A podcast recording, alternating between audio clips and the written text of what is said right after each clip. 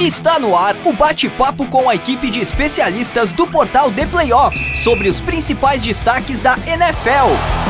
Livecast The Playoffs. Fala galera que curte a NFL, estamos no ar ao vivo com mais um Livecast The Playoffs, edição número 55 do Livecast. É, eu sou o Ricardo Pilat este é, no, é, a nossa live de toda semana, que vai ao ar às terças-feiras, né? Estamos gravando nessa terça, 26 de outubro, trazendo a prévia da semana 8 da NFL. E além da versão no YouTube, né? Também estamos gravando em podcast. Então, um abraço para você que está no futuro nos ouvindo em versão podcast. Lembrando que esta edição do Livecast The Playoffs é produzida pela WP1Cast. Grave o seu podcast você também. Fale com o Pix Tire suas dúvidas agora, lembrando, apenas dúvidas sobre podcast, não sobre programação na TV, nem sobre a escalação no Fantasy, tá bom? É só mandar mensagem no WhatsApp para 549 9620 5634 ou pelo site grupowpcom.com.br. Então, antes de começar aqui a, a prévia, né, vamos apresentar os nossos convidados. É, o MLB de fundo, fiquei sabendo aqui fora do ar que estava com a Major League Baseball de fundo, sou eu mesmo, tá, Mia? Então já vou falar com você aqui, porque eu estava de olho aqui na Major League Baseball, esqueci de tirar da, da TV aqui o som. Eu até olhei para ver se tinha sido eu, porque a minha também tá no mesmo rolê, mas a minha tá no silencioso. Não, aqui, né, todos fanáticos por esportes americanos, então estamos de olho também na World Series, estamos cobrindo agora no Twitter, em tempo real também, a World Series. Mas para você que gosta de NFL, fica, faz que nem eu, fica com a tela aqui no, na MLB e assiste a live com a gente. Mia, começando por você então, tudo certo por aí? Tudo tranquilo, bom dia, boa tarde, boa noite para quem está ouvindo a gente em podcast. Estamos aqui mais uma semana cremosa para falar de NFL e, aliás, tem muita coisa boa tirando os dois jogos de prime time. O resto é tudo bom. O da última, né? O da última semana próxima... agora. Da é, próxima próximo... tem um só porcaria. Melhor, né? É. Acho que todos têm boas chances até de serem bons, mas vamos ver. Agora, falando nisso, Lucas Oliveira, tudo bem por aí? Fala Ricardo, fala Fábio, fala Mia. Boa noite a todos que nos assistem aqui ao vivo. Um olá a todos no futuro.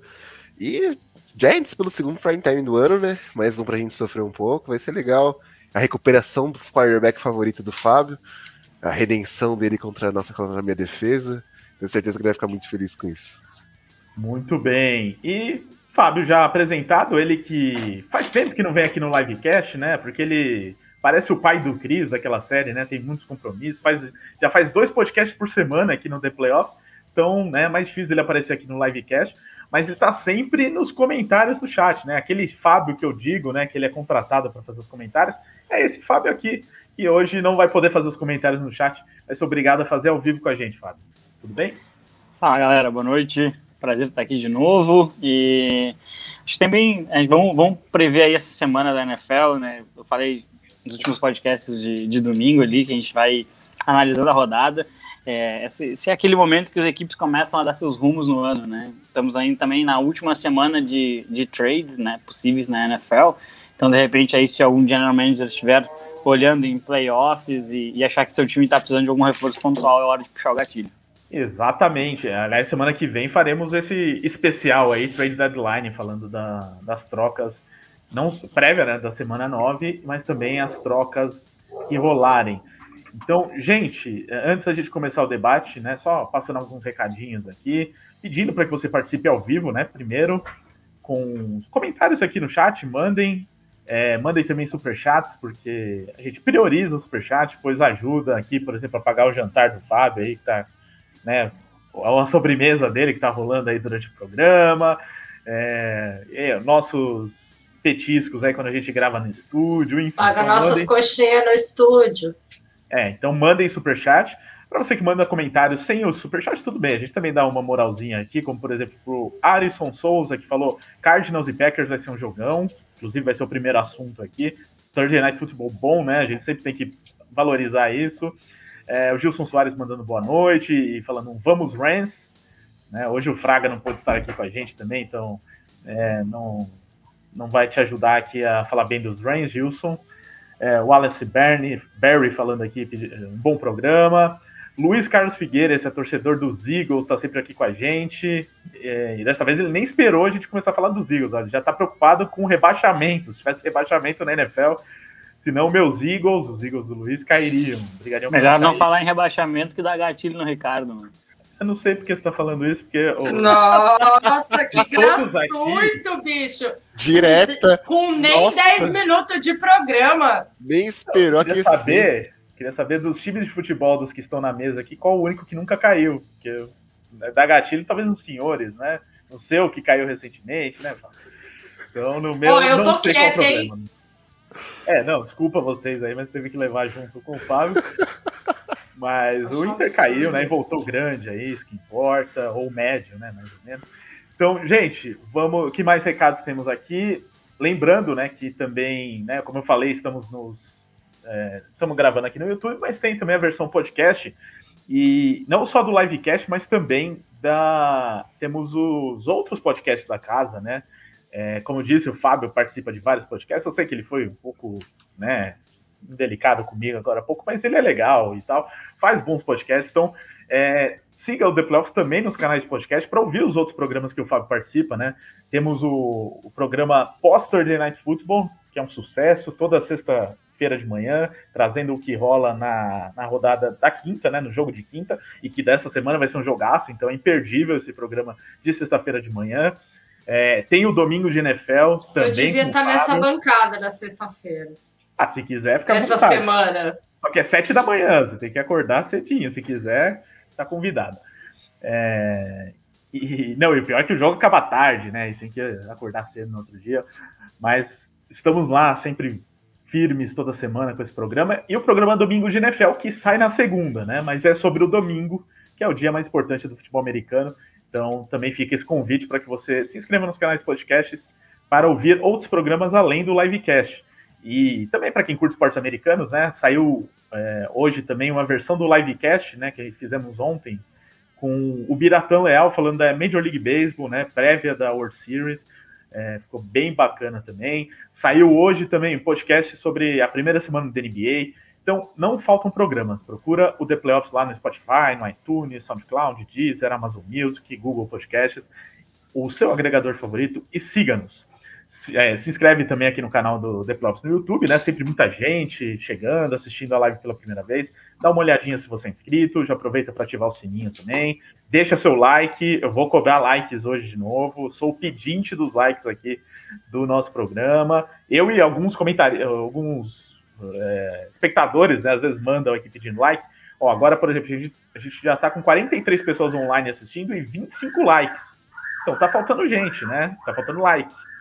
Tá faltando gente também, eu quero mais pessoas aqui, mas os que já estão aqui tem que dar like também. Deem o like agora, porque eu já quero que passe de 50. É a primeira meta aqui, tem que passar de 50 likes. que mais aqui que eu vou ser pedinte? Não, na verdade, só vou passar o recado aqui dos grupos de WhatsApp, né? Porque é sempre um sucesso, é sempre legal para a gente saber quantas pessoas estão assistindo o programa, assistindo em podcast, ou ao vivo, ou no futuro no YouTube também. Então, ó, o número tá aqui na tela, é o 11 9 4666 8427. Aí você diz que tá que ouviu o livecast, que quer entrar no grupo de NFL do The Playoffs, e a gente te adiciona. E temos também grupos de MLB, de NHL e de NBA. Mais uma vez, né, para vocês que curtem também outros esportes americanos, manda lá na mensagem que a gente te adiciona nesses outros grupos também. E é isso, vamos ao que interessa, vamos falar de NFL, começando aí a semana 8, e como já adiantamos, né, o primeiro assunto é Green Bay Packers e Arizona Cardinals, que é um Thursday Night Football desses que a NFL capricha nos times, né? Porque muitas vezes eles pegam lá, até porque assim tem uma cota, né, para que quase todos os times ou todos os times joguem, né, no, no prime time durante o ano. Então acabam acontecendo alguns jogos não tão bons durante o ano por causa disso, né? Mas nesse caso foi caprichado em Cardinals e Packers. Pena, né, Mia, que o seu Green Bay Packers é, vai desfalcado, né? Principalmente aí do Davante Adams, que desfalque pesadíssimo, porque é praticamente o wide receiver dos Packers, né? Os outros são todos. Vai ter também desfalque do Lazard, os dois por Covid, mas não dá nem para comparar a falta do Adams com a falta do Lazard. É... Então já um problema contra um time que está completo e com talvez um dos melhores grupos de recebedores da liga nesse momento, né? Com depois da chegada do Zach Ertz também. Então vai ser jogo difícil, um jogo, um time invicto, né? O Arizona Cardinals invicto. O que, que você está esperando desse jogo do lado do seu Packers e do lado dos Cardinals?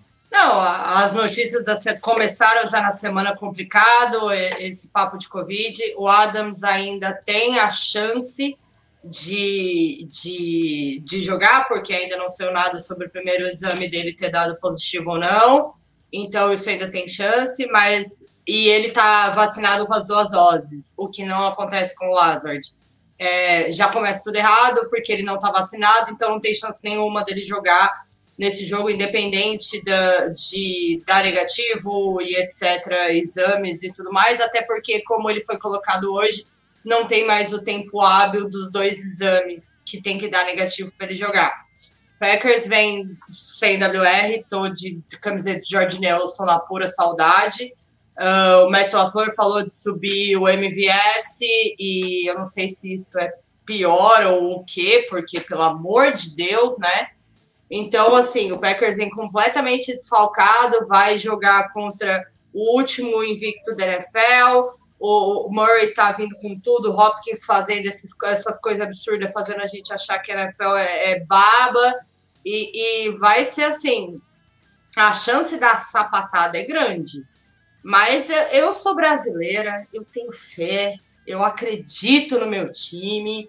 E assim, vamos lá, né? Vai que dá. Mas são. É basicamente metade dos meus WS fora por bobeira. O Lazard não está vacinado, é ridículo. Se tratando do, da NFL e da temporada. E, ai, gente, não tem nem o que falar disso. O Aaron Rodgers já tá lá pensando o que, que ele vai fazer, se ele vai lançar ele mesmo correr. Ah lá o que a Gisele falou dentro do vestiário na derrota do Giants.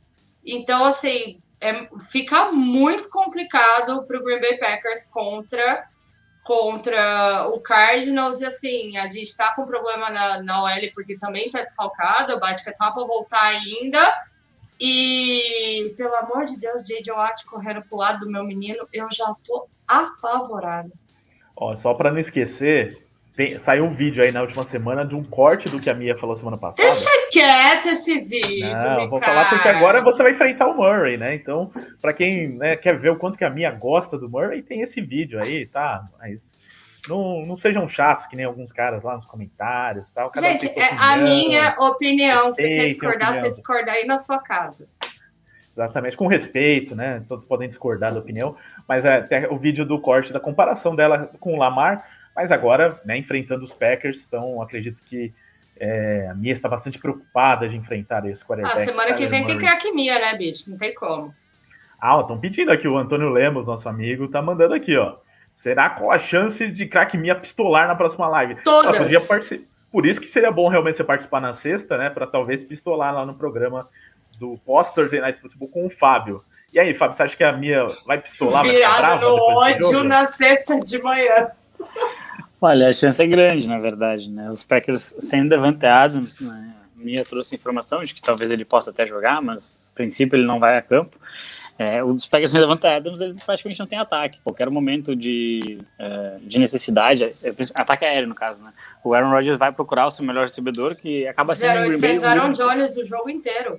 É, exatamente. E assim, é, que nem o Renato Morales trouxe aqui nos comentários, é, não só o Devante Adams fica fora, como o Chandler Jones volta para essa partida. E o Zach Allen também. Então, a, a, defesa dos Cardinals, que é uma boa unidade, ela vai ter é, reforços, especialmente no pass rush, para poder incomodar bastante o Aaron Rodgers, né? A OL dos Packers é uma OL que consegue é, trabalhar muito bem, mesmo sem Bakhtiari, ela vem trabalhando bem esse ano, é, mas tem um limite para isso tem um limite, e aí se, se os seus recebedores não criarem separação, seu quarterback precisa de mais tempo de pocket. E contra um pass rush bastante efetivo como esse dos Cardinals, é possível que o Aaron Rodgers vá para o chão algumas boas vezes. Né? E do outro lado, eu estou muito curioso para ver como é que essa defesa dos Packers vai enfrentar uh, o ataque do, do, do, do Kyler Murray, né? oh, a hora que eles pararam a galera na, na red zone no jogo passado, eu falei, gente, quem que botar, que, que, que defesa que é essa?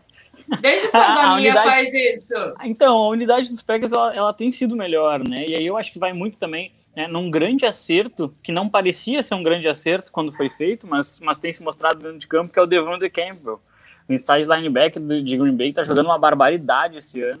Sabe, e... a gente tava com fome também domingo. Ah, aliás, o nosso coordenador, de, coordenador defensivo, acho que defensivo, defensivo exatamente. Que não tá vai viajar também, também porque tá com Covid também. Assim, uhum. tá uma beleza em Green Bay. Exatamente. Então, assim, é, eu acho que o, o grande matchup vai ser isso. Vai ser uma, uma, daquelas vezes que a gente vê que a defesa dos Packers vai ter que conduzir eventualmente uma vitória. É, e o Aaron Rodgers vai ter que elevar o nível de recebedores é, que eles não chegam às vezes a nem ser comuns, né? O, o MVS é horrível. Então a gente vai precisar ver uma produção melhor desse corpo de recebedores, de repente é, o AJ Dillon e o, e o Aaron Jones aparecendo para receber passes, porque senão esse ataque vai sofrer a noite inteira. É um jogo fora de casa, né? Jogar fora de casa na quinta-feira é sempre muito mais difícil. É, Lucas, e você está esperando também muita dificuldade para os Packers e enfrentando também esse corpo de recebedores tão bom dos Cardinals, né? Se o dos Packers está desfalcado e já não tinha grande coisa, dos Cardinals é totalmente Oh, não fala né? assim no meu ataque! Não, o corpo de recebedores dos Packers é, não é grande coisa, eu falei só isso. Eu nem falei que é ruim, né? Só não é ruim porque tem o Devante Adams, né? Senão a gente e falaria tem o é Aaron Rodgers QB. É, e porque tem um quarterback que faz outros wide receivers parecerem bons às vezes, né? Eu Mas, acho que. Imagina exemplo, o Aaron Rodgers com esse ataque dos Cardinals, com esse, esse, esse grupo de recebedores dos Cardinals. Com que tem o Zach Ertz agora também, né? Chegando é. com tudo no primeiro jogo dele. Tem quatro wide receivers bons e tem um, um Tyrande eh, que já foi um dos melhores da NFL chegando agora. É, vai ser um problema para essa secundária dos Packers, né? É, marcar, o, mar, marcar os, os, os, recebedores dos Cardinals que tem vindo jogando, joga, estavam jogando já muito bem. O Christian Kirk tem crescido cada vez mais, cada vez mais. O AJ Green tem tido sua carreira um pouco ressuscitada lá com, com jogando com o Kyler Murray.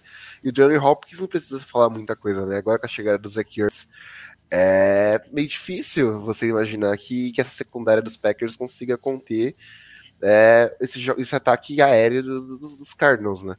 O jogo ainda é em Glendale, então fica mais difícil ainda.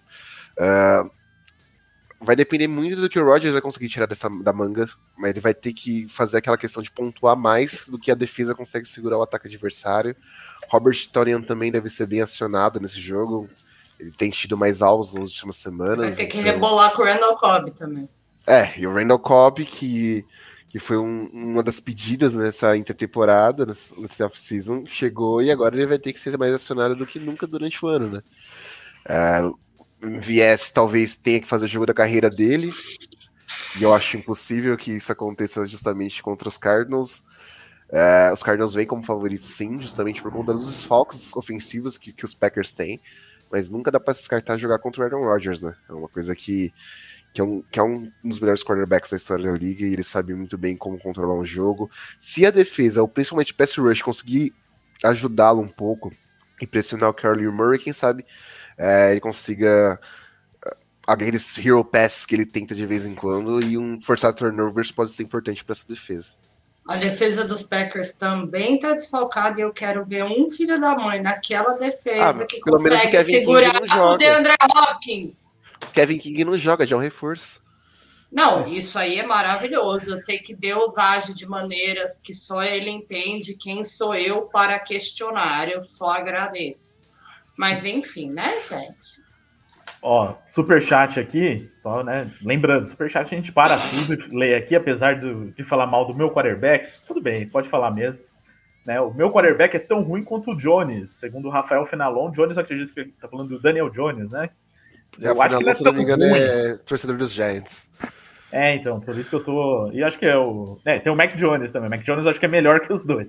Agora, o, o James Winston acho que é um pouquinho melhor que o Daniel Jones ainda, mas também não tenho muita convicção sobre isso, não, viu, Rafael Finalon? Mas Nossa, obrigado gente, pela participação. James Winston versus Gene Smith foi uma das coisas mais bizonhas que eu vi nos últimos tempos. Não, e, e só lembrando que teve já essa, esse Winston versus Jones e o Jones ganhou, né? Já ganhou do Saints. Então, né? Gente, o Gene Smith, não, vida, o Gene Smith não ganha um jogo que ele é starter desde 2014. Ah, também não jogava quase desde 2014, né? Tudo bem que não ia ganhar muito, né? Pelo amor de Deus! Não ia ganhar muito mesmo, mas vou defender aqui o mito Dino Smith, fez uma partida incrível contra o Saints. É, antes da gente passar para outros jogos, sobre essa invencibilidade dos Cardinals, né? Sete jogos e sete vitórias. É, eles já foram bastante testados, né? Não dá nem para dizer, ah, pegou uma tabela fácil, né? Não, já teve alguns jogos difíceis, já enfrentou Rams, enfrentou Browns, passou por cima dos Browns, né? É, o Titans no começo da temporada, que agora tá. No começo estava mal o Titans, né? Mas agora tá se provando um time forte também. E vai enfrentar mais um time difícil, e a tabela é difícil ainda. É, independente se eles vão se manter invictos por muito tempo, vocês já estão vendo os Cardinals se mostrando um time que é contender, que briga por título mesmo, por conta dessa campanha e do que vão jogando. Difícil acho, essa, né? Acho que é difícil falar assim, diretamente que os Cardinals hoje são um contender.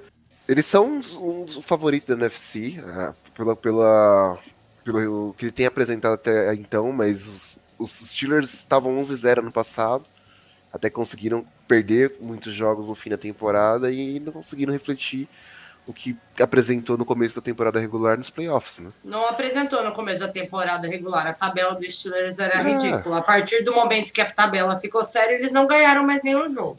O que os Cardinals precisavam era a evolução do, do Cliff Kingsbury como head coach, ainda mais com tantas peças adicionadas. Isso a gente já vê de fato uma evolução, que é muito importante para esse time.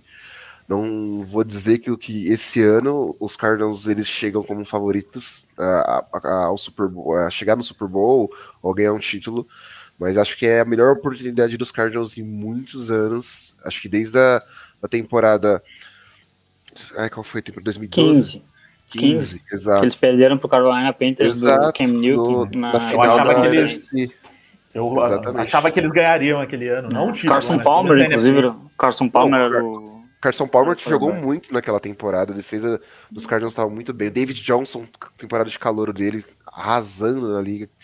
E acho que os Cardinals não têm uma temporada tão boa desde então. Acho que o trabalho está sendo de, de, algum tempo, de, dos últimos três anos, está sendo refletido agora, e os Cardinals só têm que colher os frutos para as próximas temporadas. Se vai ser nessa temporada, eu não sei, mas o início é muito promissor. Eu tenho, eu tenho um pouco de dificuldade de colocar uh, os Cardinals como favoritos, é, porque é, o que eu vou dizer é uma verdade, né? Não estou descobrindo a roda aqui, mas é, esse time sem o Kyler Murray é um time muito diferente. É, e aí você pode aplicar esse mesmo raciocínio para os Packers, sem Aaron Rodgers, por exemplo, mas é que né, o Kyler Murray parece muito mais suscetível a lesões do que outros quarterbacks, porque ele é muito menor e ele corre bastante com a bola. Então, assim, a gente já viu que ele está sentindo o ombro de lançamento, o ombro direito. É, eu não sei por quanto tempo ele vai conseguir ficar saudável. Se ele se mantiver saudável, sim, os Cardinals são são um time bem perigoso numa, numa eventual pós-temporada. É, eu só não sei se esse cara consegue se manter saudável. E essa, essa, essa é a grande questão ao redor disso. Por isso que eu, talvez é, tenha um pouco mais de confiança em, em, Matt Stafford, em Aaron Rodgers, Dak Prescott, do que essencialmente no Arizona Cardinals em si. É porque aí também tem. Os times são, já passaram pela questão de não terem o quarterback deles e já mostraram que, que, que, podem aguentar pressões, podem defender bem, atacar bem, de certa forma, sem esses quarterbacks. Uh, já os Cardinals, nem tanto. O meu também não aguenta nada sem o quarterback, não é por nada não, gente. É, quase nenhum time, né? Se perde é, é, muito difícil jogar sem um quarterback titular, mas é que a, a questão é que ele parece se machucar, é, é, mais suscetível, é exatamente esse o ponto. Ele parece mais suscetível a lesões. É, mas assim, é um time. mais também, né? É, é um time extremamente forte. É porque assim, você vê quarterbacks que correm com a bola. O Lamar Jackson ele não apanha tanto porque ele dribla muito bem, né? O Lamar Eu Jackson. Acho que ele, ele fisicamente tem... também. Ele é mais preparado fisicamente, mais, né? exatamente. O, o Josh Allen é outro. Lembrando que é o segundo ano do Murray na liga. Terceiro. Terceiro. Terceiro, terceiro. terceiro ano dele na liga. E, e, ele veio, e ano passado ele teve uma lesão grave que inclusive tirou os Cardinals dos playoffs. É, então, assim, sei, eu, eu, eu acredito que, que, que, esse time seja um time bem perigoso, mas eu, eu tenho minhas dúvidas se o Kyler Murray vai conseguir se adaptar e, e ficar saudável, só isso. Vamos torcer para que sim, né? Porque, Acho que até por isso também os Cardinals não, reforçaram tanto a linha ofensiva, né? Pra ver se Sim, porque era horrível também, né? É, não, não tinha mínima condição. Ele só, o Murray só apanhava ali. É, eu acho que é um time que, no geral, quase todas as posições tem bons jogadores no ataque na defesa, então se montou Mas muito ainda sinto um pouco né? de falta no jogo terrestre dos Cardinals, para ser bem sincero. É, mas James até E a defesa com, e pra, e ainda assim, a- o que pode ajudar é que a defesa contra o jogo corrido do Cardinals não é tão boa. Sim. É, agora o. Mas o, o jogo corrido eu também achava que esses nomes que estão lá no card não são grande coisa, né? Que é o, o Edmonds e o Connor, mas os dois juntos estão fazendo, estão formando alguma coisa ali. Tá saindo algum jogo corrido. Nesse último jogo, por exemplo, contra os Texans, fui pegar aqui, 170 jardas terrestres. Né? Até o Ah, os Zach Texans, né? correu com a bola, né? É, lógico, não é, não é parâmetro, mas, mas tá fluindo ali nos últimos jogos, não só nesse jogo. O jogo terrestre tá fluindo e falta um grande nome, mas acho que tá, tá legal o time dos, dos Cardinals. Vamos ver se, se eles chegam bem na, na hora que for para valer, né? E quanto tempo vai durar essa invencibilidade também. É, vamos passar para outro jogo aqui. Deixa eu só ver se tem alguns comentários sobre esse Tem um último. sensacional. Não, tem um sensacional Qual aqui. dele? É o do Vitor Hugo? É. É, não é sobre o jogo, né, mas vale aqui. Com o Flaco no time, os Jets vem forte para o 12-5. É, Bicho, 2021 e Joey Flaco, tá ligado? Não, e o melhor é que ele tava lá, né? Podia pelo menos ter mantido ele, ó. Fica aí, né? Eu sou a única pessoa coisa, que né? tá a camisa do Joey Flaco. Nem a Ah, mãe não, dele deve outro. ter, bicho. Não, a nossa equipe tem três torcedores dos Ravens, né? Amanda, Mas eu duvido O- que qualquer um deles tenha uma, Tem, uma jersey tem. do Joey Flaco, bicho. os três têm. Tem um pôster, os três também. O Antônio, a Paloma e a Amanda. São os três torcedores Não, dos gente. Ravens da nossa equipe. Joey E- Flaco, não. Se você torce para os Ravens, tá na audiência, manda aqui no chat também. Diz se você compraria uma camisa do Joe Flacco. É, que mais tem aqui dos Cardinals e Packers? Ó, o Pietro, vai ter jogo de tampa contra os Cardinals? Seria um bom teste de força. Eu tava aqui com a tabela dos Cardinals, deixa eu ver se eu consigo. Eu acho que tem, porque eu acho que os dois foram segundos colocados nessas divisões ano passado. É, pelo que eu tô vendo aqui, não, na Não, verdade. viu, não, não, não. Os Rams foram segundo colocados. Os Rams É. foram segundo colocados. Os, os Seahawks venceram, os Cardinals foram terceiro. É, então não tem Buccaneers, mas pode ter numa final de conferência, seria bem legal, né? É, que mais aqui? Thiago Pulig. Salve, salve, galera, de volta por aqui. Quero o Arão Rogério em Denver para 2022. Ele vem Não toda rolar. semana aqui para deixar a Mia preocupada, falar do, do Rodgers em Denver, mas acho que não vai não. O Fábio também não quer isso, então já são dois. Não, mas eu, eu, eu, eu particularmente acho que acredito que não vai acontecer. Eu acho que quando, se ele fosse só quarterback, sim, mas quarterback general manager, eu acho que ele vai ficar em Green Bay mesmo. Muito bem, mais alguma coisa aqui do jogo? Vamos ver. Estão falando dos outros jogos, né? O Henrique Cavalcante. Agora veremos se os Cardinals realmente podem sonhar em Super Bowl. Acho que eles já foram testados de outras maneiras, não é só esse jogo, não. Mas é um jogo importante, né? Também. Renato Morales. Calcanhar de, Ar- de Aquiles dos Cardinals é a defesa contra o jogo corrido. Que é o que a Mia falou agora há pouco. Green Bay vai ter que jogar só nisso. E é, acho que e vai ser obrigado não só por causa desse problema, mas é porque é o que Green Bay vai ter de melhor nesse jogo aí, provavelmente. Volta o Zenven Collins, né? É, tem também isso daí. Felipe Santana Costa. Vão transmitir o jogo dos Vikings, mas não dos Bears. Absurdo. Que o Vikings é o Sunday Night Football da rodada, né? Então eles são obrigados a transmitir. Dos Bears eu não vi se vai passar ou não, mas o, o jogo dos Bears é bom, que é contra os Buccaneers. Né? É bom, é bom para os Buccaneers. Não, esse já foi. É bom, já foi. Nem lembro qual que é dos Bears aqui. Eu tô perdido aqui. Os Bears é contra os Niners. É, melhor não passar mesmo, não, viu, Felipe? Deus me livre. perder dos Niners nesse momento também é triste e é, provavelmente é o que vai acontecer. Então, ó, vamos passar para o próximo jogo, pois temos ainda outros 14 para falar. É, Titans e Colts, é outro jogo bem legal da rodada, hein? Porque é confronto direto da divisão. As duas equipes já se enfrentaram na- nessa temporada com vitória dos Titans. É, até perdi aqui qual foi o placar, se vocês estiverem aqui, vocês me ajudem. Mas os Titans venceram o, o primeiro jogo da temporada. E os Colts começaram né, num ritmo mais lento, perdendo jogos na temporada, com lesões, Carson Wentz jogando baleado, desfalques na linha ofensiva, mas o time está engrenando, né? Vou começar essa aqui com o Fábio, né? Porque ele é grande amigo do Fernando, então tá sempre por dentro. Carson Wentz é. Mas tá jogando bem, Carson Wentz. Melhorou muito nos últimos jogos. Tá sempre se arriscando, mas é o jeito dele jogar. E esse jogo na chuva aí, fica aquele medo, né? Qualquer pancada parece que ele vai, vai partir ao meio, mas não, terminou inteiro. É, enfim, Fábio, você tá vendo os Colts com, é, com força nesses últimos jogos? Tá, tá começando a jogar do jeito que a gente imaginava esse Colts com o Carson Wentz e com força para bater de frente com o Titans nesse jogo e pela divisão? Então, é, são dois pontos aí que a gente tem que analisar, né? Sim, eles estão é, jogando muito melhor, tiveram um encaixe no jogo terrestre é, ofensivo que, que elevou bastante a forma do time se portar em campo. O Jonathan Taylor encaixou um pouquinho mais.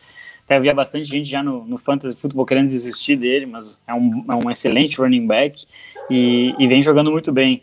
É, a, linha, a linha ofensiva teve o retorno do Quentin Nelson, que é o melhor guard da NFL, então é, é, óbvio que ele faz um, ele tem um efeito gigantesco dentro da, dentro da equipe.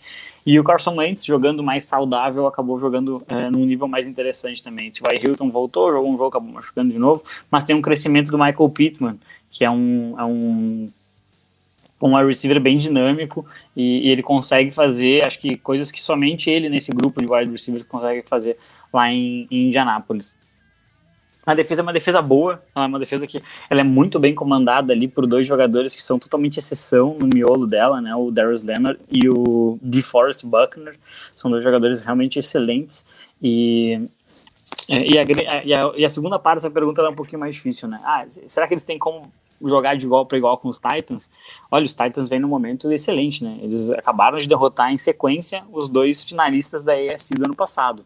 Né? E, e, com bastante autoridade, assim, eles conseguiram parar o Josh Allen numa quarta para uma e depois eles tiveram uma partida é, acho que histórica contra o Kansas City Chiefs, né? Reduziram o, o ataque dos Chiefs a apenas três pontos é, e mostraram muita força defensiva que, que é a unidade fraca do time.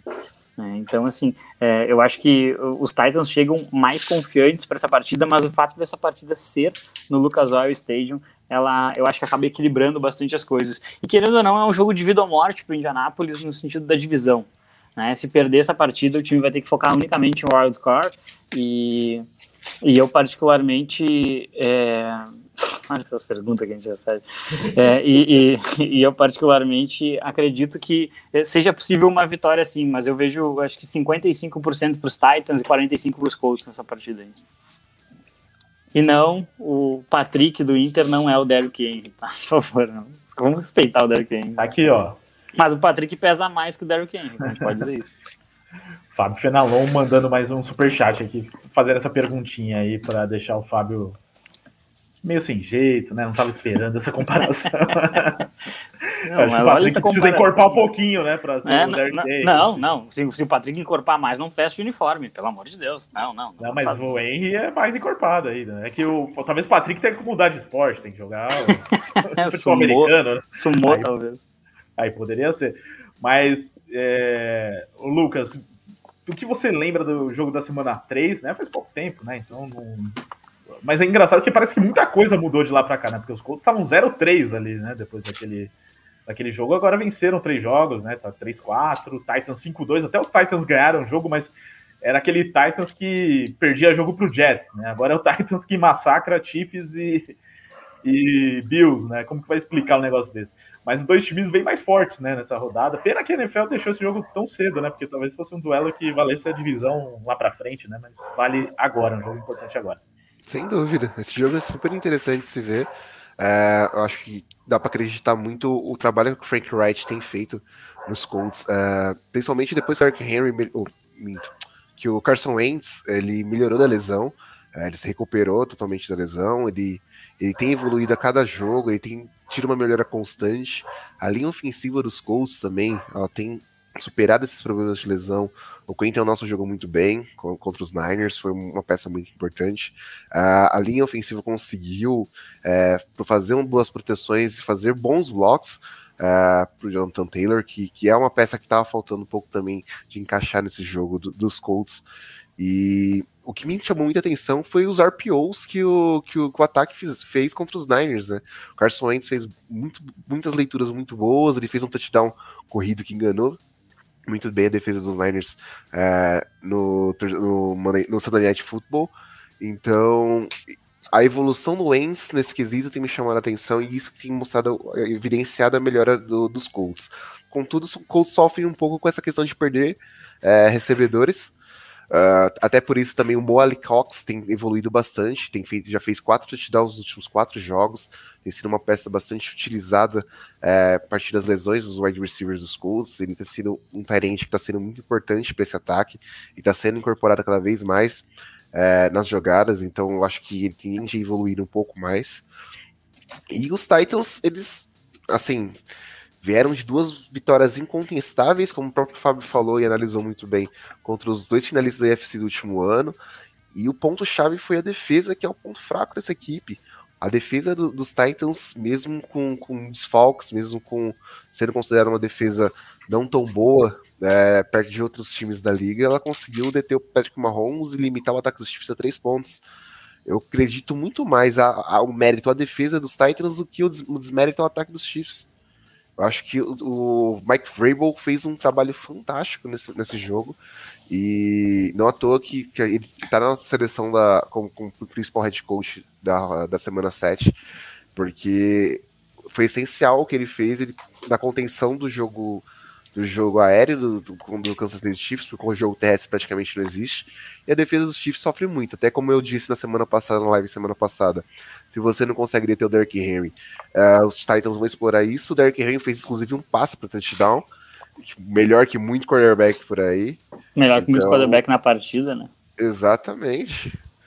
Ele conseguiu mais, mais, mais pontos. Jogadinho engraçadinho, inclusive, hein? Então. E, e, até pegando o gancho que, que o Lucas é, elogiou bastante a defesa, é, o Harold Landry ele precisa ser mais reconhecido, gente. É o terceiro jogador que mais gerou pressões a quarterbacks nessa temporada. E quando você vai falar dos melhores edges, os jogadores que mais conseguem apressar o passe, é, geralmente não mencionam o nome dele e se esperava que isso fosse o Bud Dupree lá em Tennessee. Eles pagaram o Bud Dupree para né? isso, né? Exato. E, então o Harold Landry merece um reconhecimento daí. Ô Mia, sobre o lado dos Colts aqui, é um time que, beleza, ganhou agora três jogos, né? Tava 0-3, agora é 3-4. Aí esses jogos que ganhou aqui, de Dolphins, Texans e Niners, nesse momento, acho que nenhum dos três é muito parâmetro, né? É, então tem que ganhar um jogo aqui contra um time como o Titans para mostrar que tá na briga pela divisão, né? Ou por coisas maiores na temporada, né?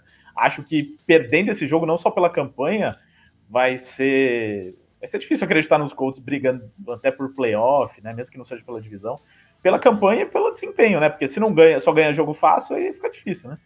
A gente viu esse Colts aí ganhando de dois times, basicamente café com leite, porque o Houston Texans está completamente destruído e o Dolphins não faz ideia do que está fazendo. A gente teve um jogo ali um pouco melhor do Colts, mas acabou tomando aquela virada do Ravens, então a gente não, não bota muito parâmetro. É, então é, fica. Foi, bom, na verdade. foi bem Apesar bom. Da derrota, jogo. né? Não, foi um jogo que o Colts estava muito bem. O Carson Wentz está melhor, mas eu ainda acho que o Carson Wentz tem mais sorte do que juízo e tanto que ele não para saudável, então isso é uma coisa muito complicada ali no Colts. A gente tem uma defesa boa, a gente sempre falou que a defesa do Colts estava bem montada, etc. Mas parada Carey é outra coisa completamente diferente. Então você não pode comparar, ah, você tem uma defesa boa no papel, etc. E uma defesa que consegue parar esse cara. É uma coisa completamente diferente. A gente não acha defesas que conseguem parar com ele. O Chiefs está certo que o Chiefs tem uma defesa furada, e, e não vale nada, mas uh, você viu um ataque do Mahomes que não fez nada e faltou ali uma, um pouco de carinho nosso com a defesa do Titans, porque é uma defesa que apareceu muito bem contra um dos quarterbacks que a gente fala que é um dos melhores da liga e etc. Então faltou ali um pouco de carinho nosso. Agora, do lado do Colts, fica a minha dúvida: essa defesa vai conseguir segurar? Até onde vai o Carcinho nessa brisa e conseguindo ficar saudável, que é uma coisa que é muito complicada para ele. Você tem uma defesa do Titans que está com fome, que está empolgada depois dessa última sapatada que, tem que deu no Chiefs. Então, vai ser um jogo muito complicado ali. Vai ser um jogão, inclusive. É jogo domingo à tarde, né, no horário das 14 horas, imperdível. Assistam se puderem, Titans e Colts. É, deixa eu ver aqui se tem mais comentários sobre esse jogo. É, o Henrique Cavalcante falando que é mais um dia para o Henrique passar por cima. É, passa por cima de todo mundo, então não, não deve ser diferente. O Pietro, ainda acho que os Chiefs está com problema de vestiário, tá muito estranho. Né? Já que a gente citou os, os Chiefs apanhando dos Titans. O né? Chiefs está com tanto problema na defesa que, que afetou o ataque, gente. A gente já viu isso acontecendo um monte de time. E quando você não tem um jogo terrestre, seu quarterback toma três interceptações. Bom, daqui a Aliás, pouco a gente fala desse jogo. Uma sequência tão grande de interceptações. Aliás, eu vi, eu vi um dado disso. O, o, o Mahomes teve mais interceptações nos últimos 13 jogos dele do que o Aaron Rodgers nos últimos 54. Ah, do que o Mahomes nos últimos todos os jogos antes dessa temporada também, né? É, e o, o, É mesma Mahomes-. É, nos, últimos, nos últimos, acho que nos últimos dois anos, o Mahomes tem um anel do Super Bowl. O Aaron Rodgers. Olha lá a provocação. Isso aí foi gratuito, tá? A gente Não, não, e tá vindo- falando disso. A gente tá falando de um ataque problemático por causa da defesa e um ataque sem jogo terrestre. Calma, não calma, é calma, disso que a calma, gente tá calma, falando. calma, sem sangramento, sem sangramento, sem sangramento. Não, Calma. me doeu aqui, tá? Não, e isso vem logo do maior hater do Mahomes, ele usou o Mahomes pra te Eu atacar. não, sou, ainda, não, não, eu não sou hater do Mahomes. Não, eu você torço acha que contra, é- eu, Olha eu torço absurdo que eu faço. ele. Você não tinha nem Não é, aqui. Traz o Luiz de volta, Ricardo. Eu, eu Não torço quero contra ele, mas hater não tem como ser hater do cara, né? Não, não tem Joga como. É, é- é igual falar que tem demais. hater do Tom Brady, não tem como ser hater É, do Tom Tem, Brady. mas tem, mas tem dos dois, sim. Um está aqui, não do Tom Brady. Tom Brady eu não sei, acho que não mais, né? Se bem Eu que só- é a Tuki Rule lá, acho que tem. Eu, eu, eu sou, eu sou obrigado a torcer contra ele, só isso. Só isso. Tá Se ele bom. for embora dos Chiefs, eu vou adorar ele. Só isso. Bom, daqui a pouco a gente fala mais dos Chiefs, aí vocês voltam a debater aí Mahomes e tal. É, uma perguntinha aqui do nosso André Amaral, que apresenta também os programas de domingo, né? O domingo de NFL aqui no canal do The Playoffs. Será que o fator casa com os Titans finalmente saindo de Nashville pode pesar? É, tem Pode. esse ponto, né, do jogo ser em Indianápolis, né? Então, Pode, né, exatamente. E, e os Titans mostraram muito forte jogando em casa, né, nesses dois últimos jogos também. É Vai ter apoio uma coisa tem sido essencial, né? É, foi uma coisa que eu levantei antes do jogo contra os Chiefs lá, que tava todo mundo falando que. Os Chiefs não, contra os Bills, né? Que seria fácil e tal. Eu falei, calma, que os Titans jogando em casa é- não é tão simples assim, né? E tem um bom time, né? Não é um time qualquer também, que tava jogando mal e agora tá, tá encontrando um caminho, né? É, ó, só uma coisa aqui antes do próximo jogo, que no, né, naquela coisa de pedir likes aqui, temos nesse momento 86 pessoas assistindo, então já tô mais feliz porque dobrou o número que tava de pessoas assistindo naquela hora. E o número de likes está em 62. Então a gente bateu aquela primeira meta. Só que tá pouco ainda like, né? Lembrando que os likes não é qualquer coisa. O like ajuda o YouTube a levar esse vídeo para mais gente, para mais pessoas que gostam de NFL. Então você nos ajuda também a fazer nosso trabalho ser mais reconhecido aqui no YouTube, traz mais inscritos para o canal e tudo mais, faz com que a gente produza mais conteúdo de NFL. Então é fácil, é só deixar um like aí se você gostou e, e participar aqui com a gente no chat, que a gente vai também colocando seu nome na discussão. Então daqui a pouco eu quero ver se tem 100 likes aqui. Essa é a próxima meta, tá bom? Vamos lá, próximo jogo. E aí, antes do, do próximo jogo, o jogo é Saints e Bucks, eu já vou falar aqui, mas antes de começar o debate, eu já vou pegar um recado aqui do meu amigo Alexandre Pitinini, porque ele, além de tudo, ele me procura no WhatsApp. Ele tem no WhatsApp, né? Torcedores do Saints se comunicam né, no WhatsApp e tal. Então vou mandar aqui o. Porque não são muitos, né? Então a gente tem que comunicar aqui entre nós. É, eu vou só pegar o recado que ele mandou aqui para começar o debate, né? Porque vai ser difícil esse jogo, hein, Alexandre? Pegar Bucks e Saints. Ele falou aqui. é, ele tem um anúncio de emprego. Vamos ver aqui esse anúncio de emprego. Contrata-se wide receivers. Interessados, favor enviar currículo para arroba Champeyton ou arroba Mike Loomis. Contratação imediata. Então não é só os Packers, viu, Mia, que estão precisando de wide receiver. Nós também estamos desesperados aqui por wide receiver. Nosso wide receiver no momento chama-se Alvin Kamara, que ontem fez uma partida impressionante aí com O wide 128 receiver, jardas. o, o, o running back, o tight end, ou qualquer um que possa receber um passe lá no, no, no Saints, esse nome é Alvin Kamara. É, se ele quiser lançar também, talvez ele possa tentar, né? Acho que ele talvez não Talvez seja tão melhor que o Winston. É, então. Maldade.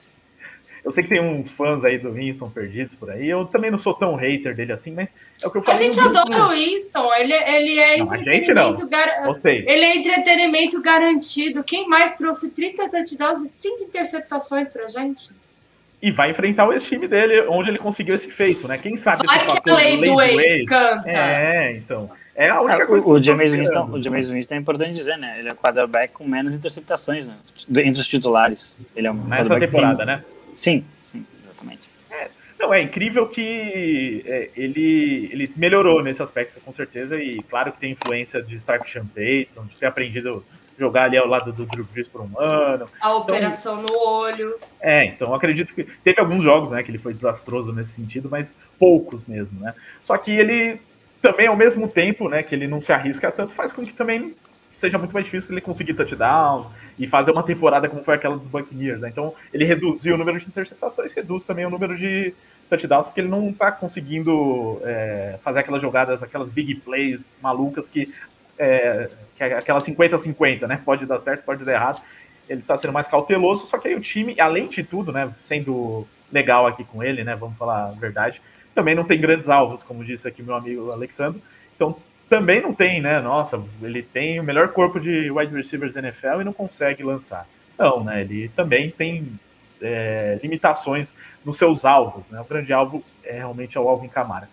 Mas, é, né, deixando aqui meu desabafo, o Lucas, começa falando desse jogo aí. Tem alguma chance para o meu New Orleans Saints, tirando o fato de jogar em casa? Porque, assim, parece, pelos últimos jogos, apesar de Saints é, sempre fazer jogo duro ali com o Buccaneers. Sempre quem é o favorito parece que não dá certo quando enfrenta o outro. Mas, para mim, Bucks bem favoritos aqui. O que, que, você acha? Favoritos sim, mas a gente nunca pode descartar um time num duelo de divisão, né?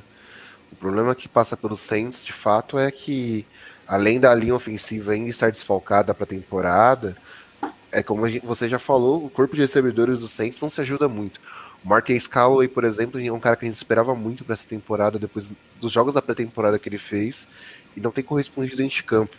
O Traquan Smith, no jogo de ontem, pelo amor de Deus, é, quase prejudicou o time com uma falta muito besta no fim do jogo. É, Chris Hogan, o, uh, Kenneth Stills, são caras que você não pode contar. É, por isso que é o 0800 com a Camara. O time, o ataque está muito dependente do Alvin Camara. Uh, nem as jogadas com Tyson Hill funcionam mais tão efetivamente, porque o pessoal já espera uh, esse tipo de jogada com ele. O Kevin White, desde que entrou na liga, não sei como foi uma escolha de primeira rodada até hoje, porque nunca, nunca correspondeu uma, a pique que ele foi escolhido. E os Bucks ainda tem esses problemas na defesa, mas ainda assim é uma boa defesa. Por mais que o time tenha problemas na secundária, ainda assim uma excelente secundária. Então, ainda assim é uma, uma excelente defesa que, que pode combater muito bem esse ataque. Basta James Winston forçar o James Winston a errar. Quando você tem uma linha defensiva com Vitor Véia, com Jason Pierre-Paul, aí você pega o Devin White forçando também nesse box, é muito difícil você não forçar os erros do, do QB adversário. E o ataque, a gente sabe que o Tom Brady ele tem errado muito pouco. Uh, os recebedores têm evoluído cada vez mais, por mais que o time estivesse sem o Antonio Brown, por exemplo, a gente teve mais um grande jogo do Mike Evans, a gente teve um bom jogo do terrestre do time contra os Bears, por mais que a defesa dos Bears seja muito boa contendo o jogo terrestre. Uh, Chris Godwin também apareceu para o jogo, que é um recebedor muito importante para esse ataque dos Bucks. Então, os Bucks vão despontar sim como favoritos nesse jogo, mas são dois times que estão brigando ali pela ponta da divisão e um duelo de divisão a gente nunca pode descartar é, de fato, que, que, tudo pode acontecer, né? Eu só espero que a defesa do Saints ela, ela melhore, ela venha, venha jogar melhor, como ela estava fazendo um pouco no começo da temporada, para conseguir pressionar mais o Tom Brady e quem sabe forçar ele a errar. É, ontem até que a defesa foi ok, né? Tudo bem, enfrentou o Dino Smith, né? Então é, tem esse, esse agravante aí, mas é, ainda reduz, né? Só tomou 10 pontos, mesmo contra o Dino Smith. Agora é difícil que aconteça a mesma coisa contra o ataque dos Bucks, né? Então realmente acho que esse é o matchup do jogo aí, né? Mia, Fábio, que a defesa do Saints consiga conter o ataque dos Buccaneers, que é muito perigoso. Tom Brady lançando 400 touchdowns no último jogo, ele tem 600, metade ele fez aí nesse jogo. Então não foi 400, foi 300, né?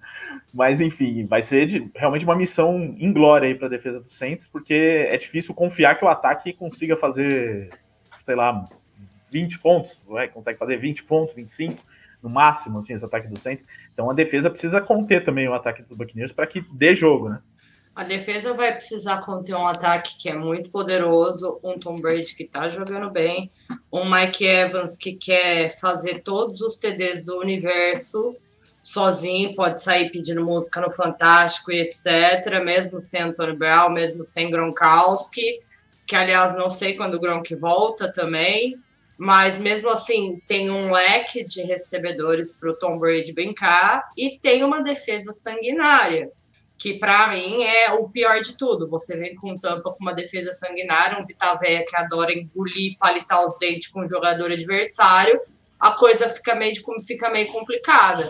Acho que o, o vai ter que se virar nos 30 para tentar se ajustar Provavelmente o Camara vai estar tá marcadíssimo, então assim, vai ter que dar um jeito nesse ataque e vai ter que conseguir fazer ele fluir para essa defesa, além de ter que crescer um paredão para segurar um ataque que tem um leque absurdo de cap infinito de, de jogadores recebendo bolas do Tom Brady. Então, assim, fica complicado. Então, eu acho que, que é o jogo perfeito, na verdade, para os Saints tentarem utilizar o Camara envolver ele bastante no jogo e não necessariamente colocar a bola nele. Né? Porque a defesa dos Buccaneers é uma defesa muito forte contra o jogo terrestre e ela vai tentar evitar que aconteça com os, com, com aquilo que aconteceu contra o Miami Dolphins, né? que o Miles Gaskin teve dois touchdowns, teve muitas recepções, é, saindo bastante em zona flat e aproveitando que os linebackers não estavam acompanhando.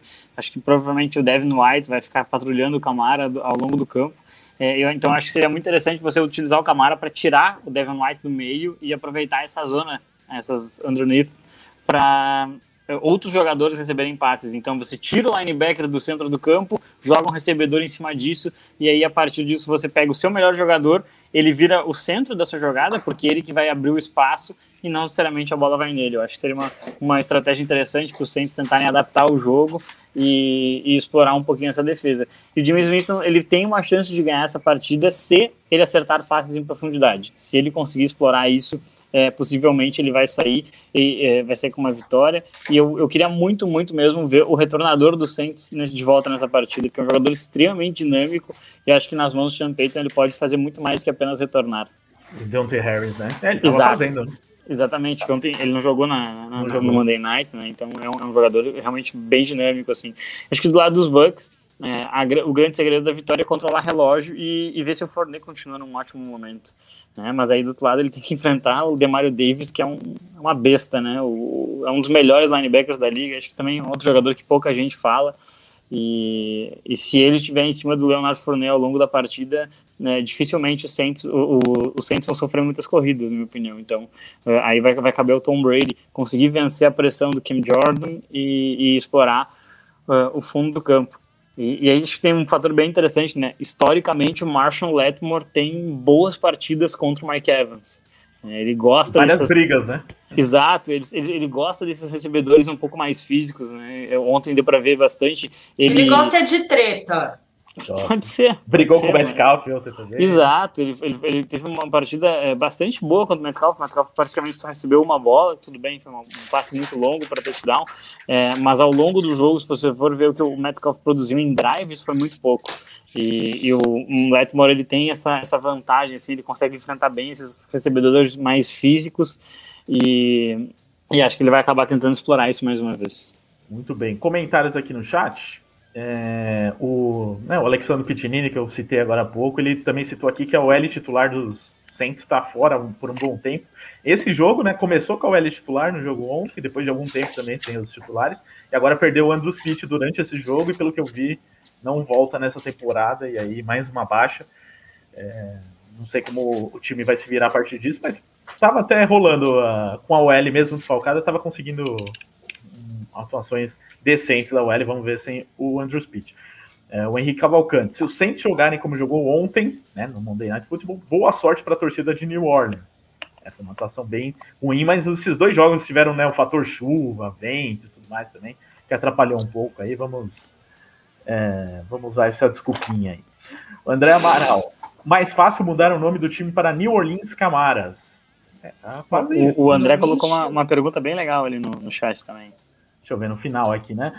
Depois é dos isso. últimos dois jogos, com Sanders conseguindo mais de 6 jardas por carregada e Herbert passando das 100 jardas terrestres, podemos dizer que a defesa do Bowles está começando a é, arrefecer contra a corrida?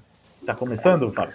Eu acho que não. Eu acho que não. Acho que, é, especialmente no caso do Miles Sanders, é, foi uma questão é, de, de, jogadas um pouco mais explosivas, é, quando o jogo já estava um pouco mais encaminhado, e aí uh, se baixou um pouquinho o ritmo, na minha opinião, foi mais ou menos isso que acabou acontecendo. É muito difícil você correr contra, contra o Vaira, é, Devin White, é, é bem complicado, um miolo defensivo extremamente forte, o Su joga por ali também. É, eu, eu, particularmente, ainda acho que é, é, muito difícil correr contra, contra essa defesa, e eu acho que, especialmente contra os Bucks, deveria ser feito o contrário, né? Geralmente, é, os coordenadores ofensivos eles tentam usar a corrida para cansar e depois utilizar play action contra a defesa. Eu acho que, de repente, poderia se explorar mais, é, e eu repito isso ao longo dos podcasts, o que o Dallas, o, o Dallas Cowboys fez na primeira partida contra os Bucks, explora essas zonas flat, que os corners estão jogando em zonas mais, é, mais afastadas, mais distantes, é, e aí a partir disso começa a gerar uma insegurança na defesa. Aí você começa de repente a tentar algumas corridas. Então, esse seria um caso de, de tentar adaptar um pouquinho para pegar uma defesa extremamente agressiva contra o jogo terrestre. O, o João Francisco, José Francisco falando aqui que a defesa do Saints tem que jogar muito para manter esse jogo competitivo. Foi o que eu, eu disse agora há pouco também, concordo. O Douglas Neves, ainda acham muito absurdo a gente falar em Tom Brady MVP? Ele não tá interessado nisso, bicho. É, mas mesmo não interessado, é capaz de ganhar, né? Então... Não, ele, ele tem jogado não, bem o suficiente para isso, mas o Brady não, ele não se interessa em prêmio de MVP. Quem se, ele se interessa é mais um anel no dedo. Ele quer o oitavo anel no dedo dele. Ele é, quer os 10, né? Bem eu, conversadinho. Eu, eu acho que é o quarterback que tem mais jardas na NFL no momento, tem mais passes para touchdown, então não, não é nenhum absurdo, porque o prêmio de MVP ele vai ser dado para o melhor quarterback, né? O MVP é da temporada mesmo é o Derrick Henry, mas eles não vão dar para um jogador que, que não seja quarterback. É, tem esse ponto. A não ser que apareça algo muito absurdo. É, o Tom Brady é o líder em jardas aqui, seguido de um tal de Derrick Carr, hein? Dark Henry tem que começar a fazer mais touchdowns aéreos para ver se ele ganha esse prêmio. Não, mas, mas o, o cara teve duas prorrogações. Ah, tá, tá, explicado, né? Mas quem sabe que é quase a mesma coisa. Tom Brady e Derek Carr são quarterbacks do mesmo nível. Às vezes eu é, confundo quem é quem. É, de tão igual que os dois jogos. E é isso, só mais uma aqui do Bruno Mazei falando que o Letmore deletou o DK, né? Tirando aquele primeiro lance do jogo, inclusive me atrapalhou no Fantasy, porque estava enfrentando o Fábio no Fantasy. Não ganhei porque o, o Dino Smith esqueceu que tinha o DK Metcalf, talvez por medo ali do Let, não sei. Graças a Deus a defesa do Saints me ajudou a ganhar do Bigorna. Aliás, abraço Bigs, saudades. Grande Bigorna que, pelo menos, escalou o time essa semana, o Bigorna. Tá... Escalou, ele fez até substituições do, do, do eu falei que surpreso é. com isso. É, usou pela primeira vez a waiver, né, porque o Julio Jones foi dispensado da nossa liga usou, né, pela, pela primeira vez, está evoluindo aí no Fantasy, Lucas Bigorna.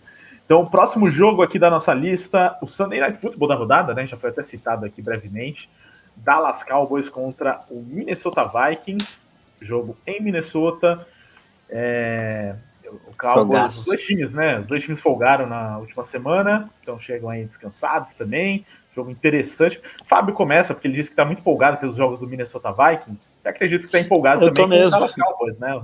O Dallas Cowboys está tá jogando bem nessa temporada. Então, tem tudo aí para ser um grande jogo. E acho que por ser em Minnesota, não é tão simples para os Cowboys, apesar de acredito que eles entram com favoritismo. Mas não, não vai ser nada simples, né? O que, que você está esperando, Fábio?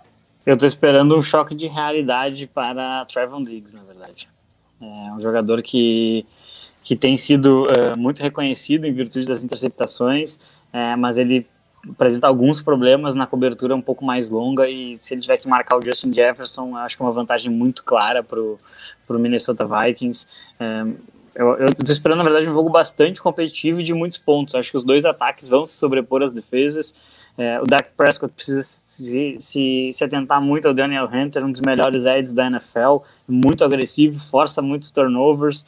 É, e, e, acho que do outro lado, é, a gente tem um, dos melhores calouros defensivos no Micah Parsons e, e um ataque extremamente dinâmico, né? O Sid Lamb mostrando é, que está pronto para assumir o papel de número um mesmo. O Amari Cooper complementa muito bem o jogo com ele e é, e ainda de vez em quando você tem um, um Tyrant que aparece, você tem algum outro recebedor que acaba produzindo. É, e o Zeke parece ter voltado, né? Um pouco antes da bye, ele teve duas semanas muito boas, parece ter voltado à melhor forma. Então, é, eu acho que é muito legal até o que a, o que a NFL fez, deu, deu um Sunday night para dois times vindo de bye. Eu, eu, apesar de não ser torcedor de nenhuma das duas franquias, é, eu fiquei bem incomodado com o fato dos Miami Dolphins ter que jogar contra um time que vinha de bye logo depois de voltar de Londres. Eu achei uma desvantagem é muito grande para Miami, apesar deles terem se mantido competitivos ao longo de toda a partida. É, então acho bem interessante que a NFL tenha feito isso. Acho que vai ser um jogaço lá no, no US Bake Stadium, se eu não me engano. E, e, eu confesso que nesse jogo eu tô apostando num, numa zebrinha. Eu acho que de repente o Minnesota Vikings vai conseguir sair com essa vitória. É, o que é incrível, porque eu não acredito que eu tô apostando no Kirk Cousins em prime time. é, mas ele ganhou oh. né, outro dia, né? Diz-me. Ele ganhou um. E aí, você acha que não ganha essa com os Cowboys?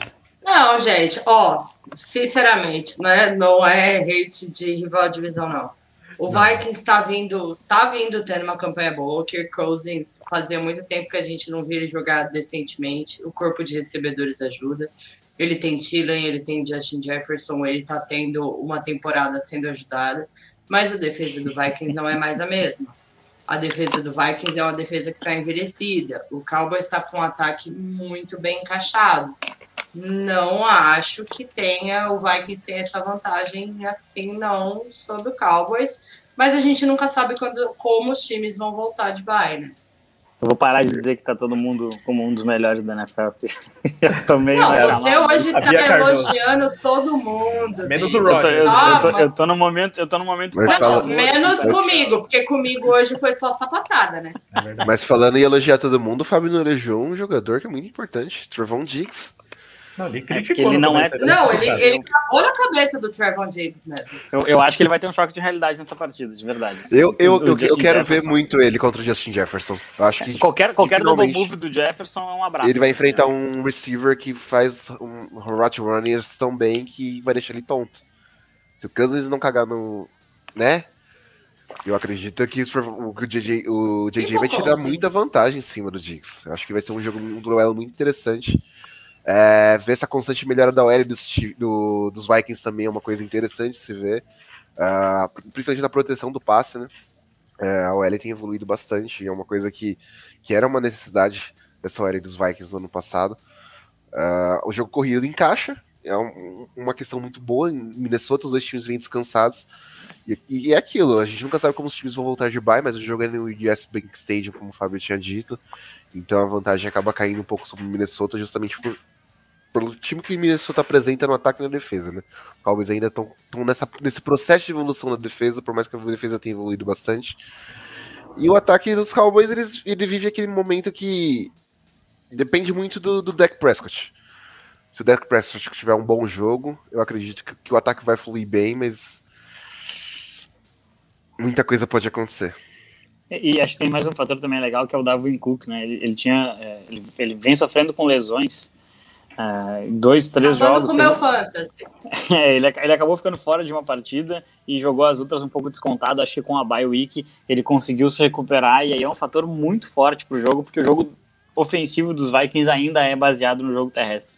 Então, olha, tem tudo para ser um dos melhores jogos da semana. E acho que se os Vikings realmente confirmarem uma, uma vitória, que, que eu, eu, reforço, né? Seria uma zebra, os Cowboys são favoritos. Se os Vikings confirmarem uma vitória, eles colocam muito fortemente como um dos candidatos a conseguir uma vaga de wild card. Ainda não tá. Acho que ainda não dá para dizer que vai desafiar Green Bay, mas dá para dizer sim que vai lutar pro wild card. É, os Vikings são mais um time que também pegando a tabela aqui, né? Eles perderam os jogos mais difíceis e ganharam os mais fáceis. Apesar desse ter Seahawks entre os mais fáceis, mas também o Seahawks não tá grande coisa. Ah, mas é um Seahawks de Jerry Smith, que não tem nada a ver com o Seahawks de Russell Wilson. Não, mas aqui ainda tinha o Wilson, tá? Foi na semana é, Eles deveriam ah, ter é vencido verdade. os Bengals, né? Eles deveriam ter vencido os Bengals na prorrogação, é. mas o Dalvin Cook sofreu um fumble e acabou comprometendo a vitória. É, então os Vikings estão sempre nesse limite, levando muito jogo para prorrogação, para final de jogo apertado, com field goal. Aliás, o é, Vikings já teve duas prorrogações essa temporada. É, exatamente. É, foi contra os Panthers, né? A outra que eles tiveram. Isso, então, isso mesmo. E eles ganharam do, do, dos e eles ganharam dos Lions no estouro do relógio, se não me engano. É. Então tem, é, por exemplo, Lions, a ganhar do estouro do cronômetro, você não espera isso de um time que é bom, que vai lutar por algo grande na temporada, mas não quer dizer que os Vikings não estejam fazendo uma. Acho que a campanha até é pior do que o que eles estão jogando de fato, assim, esse 3-3, assim, parece que é um time, é um time médio, né, mediano, mas acho que é um time que pode produzir mais aí, tem, é, tem condições aí de ir para playoff, de fazer um jogo duro com os Cowboys, ganhar o jogo. Mas é, vai ter, vamos colocar isso em prova agora nesse jogo contra o Dallas Cowboys, tudo para E eu, e eu que sou hater, Ricardo, eu vou, eu, eu dou meu braço a torcer, né? O Kirk Cousins está fazendo uma temporada boa. Não, e o legal é que você é hater dos dois, do Prescott e do Cousins, e os dois Não, do Prescott bem, não né? sou hater. Já passou, né? Já, já, Do Prescott Eu nunca imaginei Essas- que na minha vida eu é ia ficar de blasfêmia. boa com a Thalita torcendo pro Cowboys durante uma semana. Essa semana eu tô com ela. Thalita que torce pra todos os times da NFL, mas Não, um pouquinho mais. ela torce que- pra 30. Não, Ela torce só pra agora 30 são. times. Exatamente, agora são 30, não são mais 32, tá? São Não, já não eram 30. 32, eram 31. Não era o Washington, qual que é o outro que ela tirou mesmo? Agora ela não torce pra Houston. De forma alguma. Ah, tá. Ah, mas ainda bem, né? dependendo do Ainda bem. time, se Do alguém time. catar o, o Lishon Watson, palavras dela, Palavras dela. tá? Lishon Watson, ela para de torcer pra mais um time. Olha, eu diria que semana que vem na live do Trade Deadline vai ser o principal assunto, vai ser esse daí de Sean Watson, né? Vamos ver o que acontece até lá. Mas por enquanto não é o assunto. Então, é, vamos passar para o próximo jogo aqui, porque temos mais dois para a gente destacar um pouquinho mais, e depois falamos dos outros naquela versão expressa. Então, é o jogo entre Steelers e Browns, jogo aí de divisão, clássico divisional, sempre interessante. É, só que a gente está numa situação aqui da tabela que para as duas equipes é, é primordial vencer se eles querem continuar perseguindo a divisão, perseguindo playoffs, né? Uma divisão que está muito legal, né? Uma divisão em que é, não tem nenhuma campanha negativa. É, os Steelers estão na lanterna com 3-3, então uma campanha que mostra um pouco aí do que é esse, essa divisão. É, Os dois vêm de bye, né, Ricardo? os dois também vêm de bye, então é mais uma mais um jogo de times que vem de bye, que vem Não, o descansado. Browns jogou quinta-feira. Sim, jogou contra os Broncos, vem de bye. Ah. Não, eu, eu- o Fábio me induziu ao erro, porque eu não tinha colocado isso aqui. Mas é Até verdade. por- Nossa, o Luiz Fábio, o hoje. Fábio Fábio hoje, tá demais ele hoje. tá impossível nisso aqui. Mas Abraço, é torcida verdade, do Broncos. o- tempo- fazia tempo que eu não falava mal do Denver Broncos ao vivo. Então, um Fábio fire. Broncos. Alguém liga pro Luiz, gente. Não, pior que é quase um bye mesmo, porque além de ter enfrentado, enfrentado os Broncos, não usou um monte de jogador que talvez volte agora, né? O Nick Ah, e são Chubb, 10 dias, né? Ah, são 10 dias. Falando sério, são É 10 isso, é. dias. Então, é, mitiga um pouco a bye do machucado, né, gente? Pelo amor de Deus. descansado. Pode, pode ter o Mayfield de volta, pode ter o Nick Chubb de volta. É, Jarvis Landry, não sei se vai jogar, porque acho que ele saiu meio machucado desse último jogo, né? Não sei se ele tá apto para jogar. O Odell tá sempre machucado, não tá jogando nada. Mas e a estreia do Dernest Johnson, né, foi espetacular. Então, se o Karim Hunt não voltar é, tão cedo, é, dá para manter aquele duo de running backs aí com o Johnson e o, o Chubb, pelo que a gente viu nesse último jogo. E Steelers que, além da folga, antes da folga, eles ganharam, né, com uma certa dose de drama, né, contra o Seattle Seahawks, mas ganharam, então pelo menos devem vir motivados. Mas por tudo que a gente viu até agora na temporada, Mia Mastrocolo, eu acho que é, tá difícil para os Steelers aqui ganhar esse jogo, hein? Tá muito complicado com os Steelers. A gente chegou num ponto que não dá pra falar mais, gente. O Big Ben tá atrapalhando o time. Chega. Vamos aposentar, querido. Existe vida após a NFL. Chega. Não, gente, chega, não tem como. Existe vida após a NFL. O cara não queria passar nem playbook pro, pro, pro estagiário, né? Vamos dizer assim. E agora o cara tá atrapalhando o time. O Steelers tá à base de TJ Watt. Não que isso seja ruim, porque o TJ tá massacrando todo mundo que vê na frente, comendo de garfo faca, então não é uma coisa ruim. Mas a, a, a defesa do Steelers já foi completamente quebrada durante essa temporada, que a gente não chegou nem na metade. Então, o Steelers está num momento difícil defensivamente e no ataque. Então, tá ficando embolada a coisa para os Steelers. A gente tem uma defesa melhor que o ataque, sim, mas está embolado nos dois lados. O Browns também foi dizimado por lesões, mas depois de ter jogado na quinta-feira e ter tido esse espaço de tempo, vai ter jogadores de volta.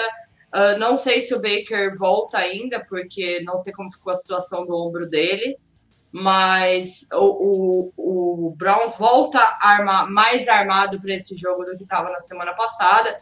E uma vitória contra os Steelers não é nada demais, já que o Steelers se embolou nessa divisão. Aliás, essa divisão tá maravilhosa.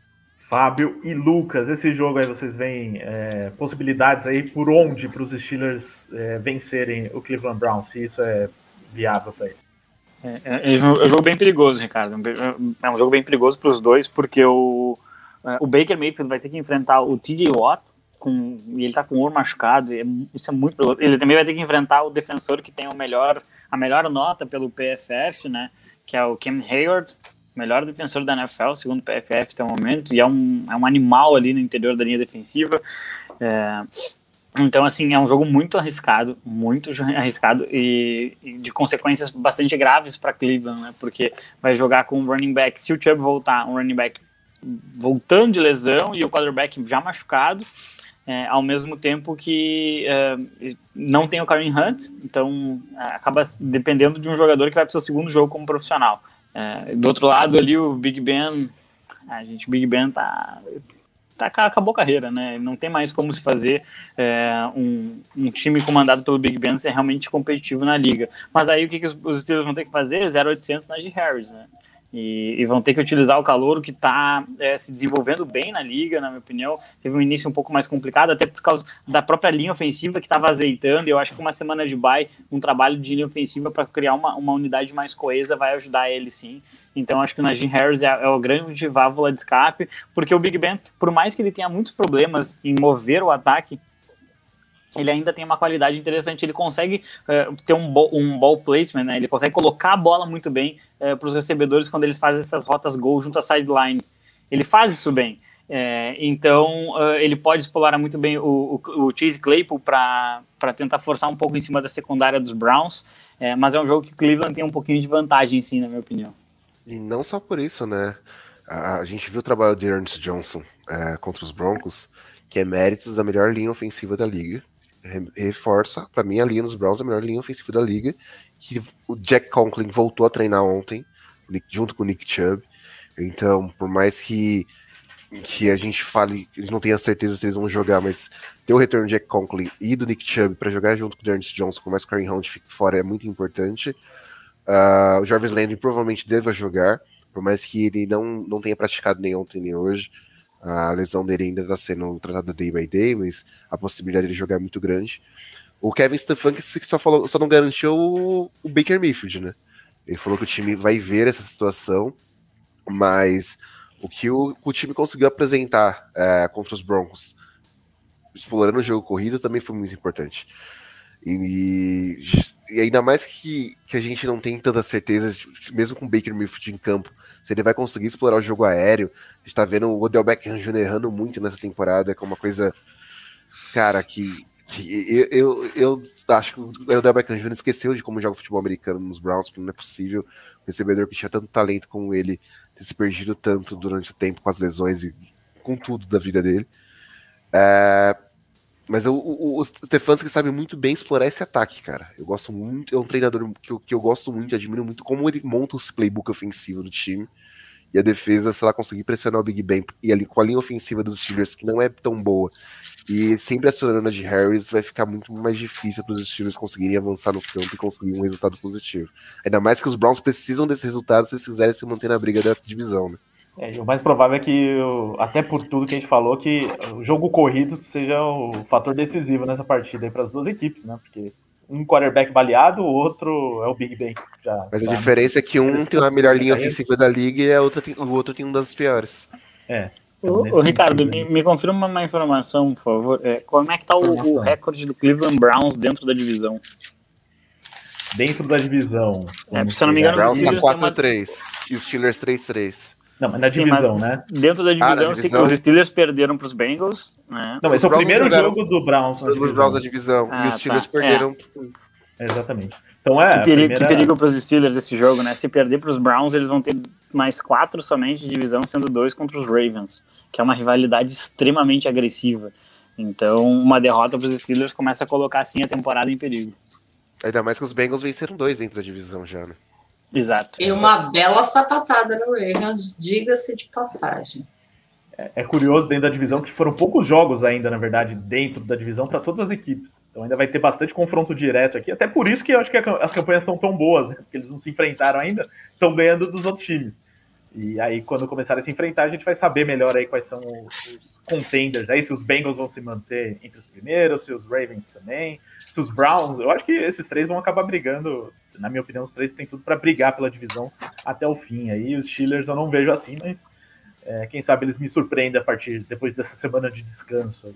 Inclusive o Mike Tomlin também dando entrevistas aí ontem e hoje, porque rumores indicam que ele poderia aceitar um cargo lá em USC, né, para jogar, para treinar a faculdade lá de USC, os Trojans. Só que ele desmentiu, falou que é uma piada e tal. Só que tanto, e LSU também? Não, não, não, chegaram a falar de LSU também? Pode ser, mas a, o que eu vi ele hoje falando foi de USC e que ele desmentiu. E, só que tem tanto rumor, ele né? Ele rechaçou USC, essa né? proposta aí, não só desmentiu, ele rechaçou totalmente. É, ele falou que é uma piada. Então não, não, e ele tá tanto tempo nos Steelers também que não sei se, se sairia para voltar pro college agora, tal, mas é, não é aquele treinador que fica trocando de cargo toda hora que a gente pensar, talvez possa. Né? E, e, não é nem o perfil dos Pelo amor de Deus, gente, o Steelers teve três técnicos em 50 anos. Exatamente, exatamente isso. É. Então, é, até, além do Mike Tomlin, tem o fator Steelers também, que Exato. vão, vão querer manter. E não é exagero, não, gente. São 50 anos São mesmo, três mesmo, tá? Né? É, não, é verdade. São realmente três em 50, 54 anos, se eu não me engano. Ah, 95% da, da, das pessoas que acompanham a NFL no Brasil conheceram os Steelers já com o Mike Tomlin, né? Exatamente. E com o Big Ben. Já ganhou o título, né? Exatamente, exatamente. Muito bem. Então vamos lá. Próximo jogo aqui. É... Jogo. Mais dois times que vieram de bye week, né, Fábio? Aqui, Patriots e Chargers, né? Porque os Patriots enfrentaram os Jets, então foi a bye week deles. Né? Mataram. Não basta você fazer 50 pontos, você ainda tem que matar o Zach Wilson e fazer os Jets contratar o Flaco. É, então... Sério, eu, eu tenho muita dó do Zé. Então, se o, os Broncos são bye week, imagina o que é os Jets, né? Um jogo de, de training camp contra o time do Practice Squad, né? Sei lá, alguma coisa assim. Porque, pelo amor de Deus, né? O nosso querido New York Jets. Mas, é, até por isso, né? Já dois jogos dos Patriots contra os Jets na temporada, duas vitórias aí né, na conta dos Patriots graças a isso. Agora eles vão voltar a fazer jogos de verdade. Campanha 3-4, com duas vitórias contra os Jets, né? Então tem que Exato. questionar um pouquinho isso daí. Apesar dos Patriots mostrarem em alguns jogos algumas virtudes, como foi aquele jogo contra os Buccaneers que eles perderam, né? Foi um, um jogo bem interessante ali. Mas é, a gente contra os Cowboys também. É, exatamente. Então, quando eles enfrentam os times mais difíceis, eles estão mostrando algumas coisas. Contra times mais fracos, eles estão ganhando, apesar contra os Texans foi meio amedrontador o que aconteceu ali. Mas enfim, vão enfrentar mais uma vez um adversário difícil, um adversário que esse sim veio de bye oficial, né? Descansou na última semana. E que ano passado teve aquele 45 a 0 né? Dos Patriots contra os Chargers. Com certeza ficou ali marcado no, no pessoal dos Chargers que estava naquele jogo, no Justin Herbert, todo mundo com certeza quer mostrar algo diferente nessa partida. Lucas, começa por você aí. Você vê é, os Chargers é, dando a volta por cima em relação àquela derrota do ano passado e tem tudo aqui para reverter, para ganhar esse jogo. E o que você espera dos Patriots também, enfrentando mais uma vez um adversário difícil? Eu sinceramente espero um bom jogo, mas os Chargers entram sim como favoritos, por ter tido uma semana de descanso, por ter um quarterback que está no segundo ano na liga jogando muito bem. Pero o, o time como um todo está fluindo melhor. O Mac Jones, por mais que ele tenha, esteja sendo o melhor quarterback calouro da liga até então, é, e mostrou o, o Bill Belichick continua sem perder para quarterbacks calouros, é, com mais uma vitória sobre os Jets, é uma vitória é, substancial, com, com, com, boas jogadas, mas ainda assim contra um, um New York Jets extremamente baleado. E os Chargers uh, contam com, com o Justin Herbert, uh, que oscilou muito pouco nessa temporada, tem feito muitos bons jogos. A defesa dos Patriots teve mais uma baixa na secundária, uh, que pode influenciar de fato nessa, nesse, nesse, nesse ataque. O Mike Williams continua sendo um jogador com um grande número de rotas gol durante toda a temporada, e isso é muito importante contra a defesa dos Patriots, que não defende tão bem jogadas profundas, por mais que o Ulysses Jackson ele esteja lá marcando muito bem. Uh, o ataque aéreo do, dos Chargers ele funciona com o Mike Williams e com o Allen Robinson de uma forma extraordinária. George Cook também serve como uma arma que, que, que incomoda quando precisa. Keenan Allen, né? É, é isso, perdão. Allen Robinson, Keenan Allen, perdão. É, e o Austin Eckler é um running back que ele joga muito bem no jogo aéreo também, que isso influencia demais, principalmente nesse box dos Patriots que parece um pouco perdido quando os running backs recebem bem a bola. Então, eu acho que os Chargers, se, se eles conseguirem manter a pressão na defesa dos Patriots, uh, o Mac Jones é, pegar e sofrer um pouco com essa secundária do, dos Chargers que tem jogado bem também é, nos, nas últimas partidas. É, contra os Browns mostrou isso também. É, é, incrível como, como esses Chargers parecem que têm evoluído cada vez mais. O Stanley tem feito um bom trabalho, principalmente ofensivo, por ser um técnico defensivo. Né? É, vai, ser, vai ser interessante ver duas mentes defensivas trabalhando nesse jogo. E com, como o ataque dos Patriots vão lidar com essa defesa dos Chargers, que é uma defesa um pouco mais forte do que eles têm enfrentado nos últimos tempos. É só um detalhe que o, é, às vezes é bom ter bye week porque a gente esquece algumas coisas, né? Esquece que os Chargers tomaram uma surra também na semana 6, né, dos Ravens, de 34 a 6, que o ataque que a gente decantou aqui não fez nada, né, contra os Ravens. Enfim, mas vai enfrentar um adversário que é pior hoje que os Ravens nesse momento. Enfim, Mia e Fábio, o que estão esperando desse jogo aí? Chargers se recuperam depois dessa sapatada contra os Ravens? Chargers vem de bye week, vem descansado, teve tempo para se reorganizar depois do que aconteceu contra o Ravens. O Justin Herbert está tendo um ano muito bom, ele e o Keenan Allen estão indo muito bem. A defesa do Chargers tem melhorado e do outro lado a gente tem um time que não dá para descartar nada, porque Bill Belichick a gente sabe que não é um, nunca é um time fraco quando você tem um, um head coach com ele mas no caso do Mac Jones, ele está ali fazendo o arroz com feijão, está fazendo o que precisa para se adaptar ao que ele tem nesse ataque do Patriots, mas assim, o Patriots é um time que não está vendendo as derrotas dele barato. A gente viu o que aconteceu contra o Tampa, é, é um time que se quer embaçar, está conseguindo, apesar da defesa ainda ter alguns problemas, é um time que está conseguindo se ajustar e tem um, um especial times que funciona, Mac Jones está se adaptando ainda, mas do, dos nossos QBs calouros é o que está saindo melhor, o que está, na minha opinião, melhor orientado aí, e está fazendo o que precisa nesse ataque do Patriots para esse ataque fluir. Acho que o Chargers vem aí com uma vantagem, até por jogar em casa e etc. Mas lembrando que jogar em casa com o Chargers pode significar uma chuva de vaia também. A gente não sabe o que, o que acontece no jogo do Chargers em Los Angeles. Pode ser um jogo que a torcida vai ajudar, ou pode ser um jogo onde a torcida pode afundar o time. Mas a gente tem um, um Justin Herbert que está vindo muito linear esse ano. Ele, ele teve um ótimo primeiro ano no passado. O Chargers em si não ajudava mas é um time que evoluiu bem para esse ano, tomou aquela sapatada do Ravens que foi ali um jogo fora da curva, perto do que eles vinham tendo, mas acho que o Chargers vem sim aí um pouco superior, mas tendo o Bill Belichick do outro lado, a gente nunca sabe o que pode acontecer. É, eu acho que mais ou menos no que, no que a Mia e o, e o, o Lucas trouxeram, né? Os Chargers são favoritos, é, estão descansados, vão jogar em casa depois, de, depois da sua bye week. É, mas eu acho que esse ataque dos Petros ele pode encaixar bem. Acho que é um matchup que pode ser interessante para esse, esse ataque. É, é, a, a, grande questão é que eu, eu, não consigo ver essa defesa dos Patriots é, elevando o jogo num nível a ponto de parar o Herbert e, e todo o, e, to, e, todas essas armas que ele tem. É, então, acho, se eu tivesse que, que, que, apostar alguma coisa, acho que eu colocaria uma, uma, vitória dos Chargers por uma posse ali, com uma boa atuação ofensiva do, dos Patriots. É interessante ver também como o jogo corrido dos Patriots tem funcionado bem, principalmente recebendo passes. É, e, e, a, e, a, grande fraqueza desse time dos Chargers, né? Defender contra a corrida é muito complicado para eles. Então, é justamente por isso que acho que, que, que, eu tô acreditando que o ataque possa vir bem. Passes curtos, corridas, passes curtos, corridas, de vez em quando o Mac Jones tentar explorar o fundo.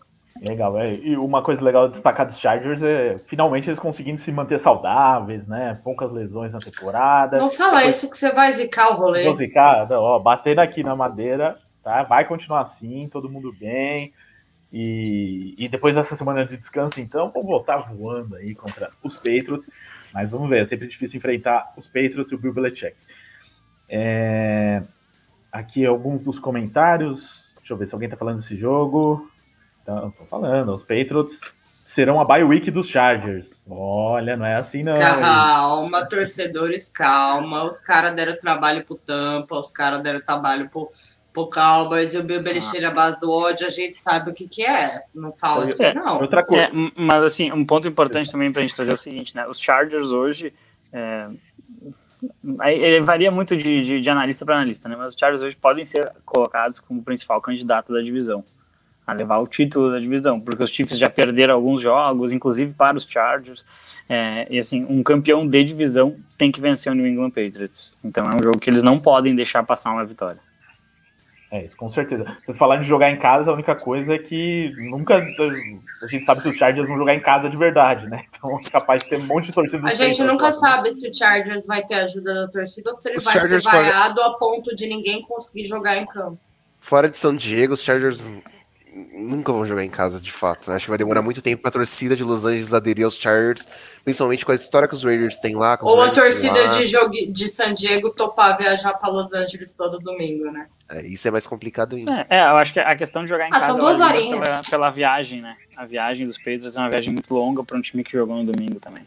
Então, é, não, acaba, acho que isso, isso, acaba ajudando. E de costa a costa né, é um, um fator que, que influencia bastante. Até porque tem fuso horário, tem um monte de coisa. Thiago Santos falando, acabou o hype dos Chargers?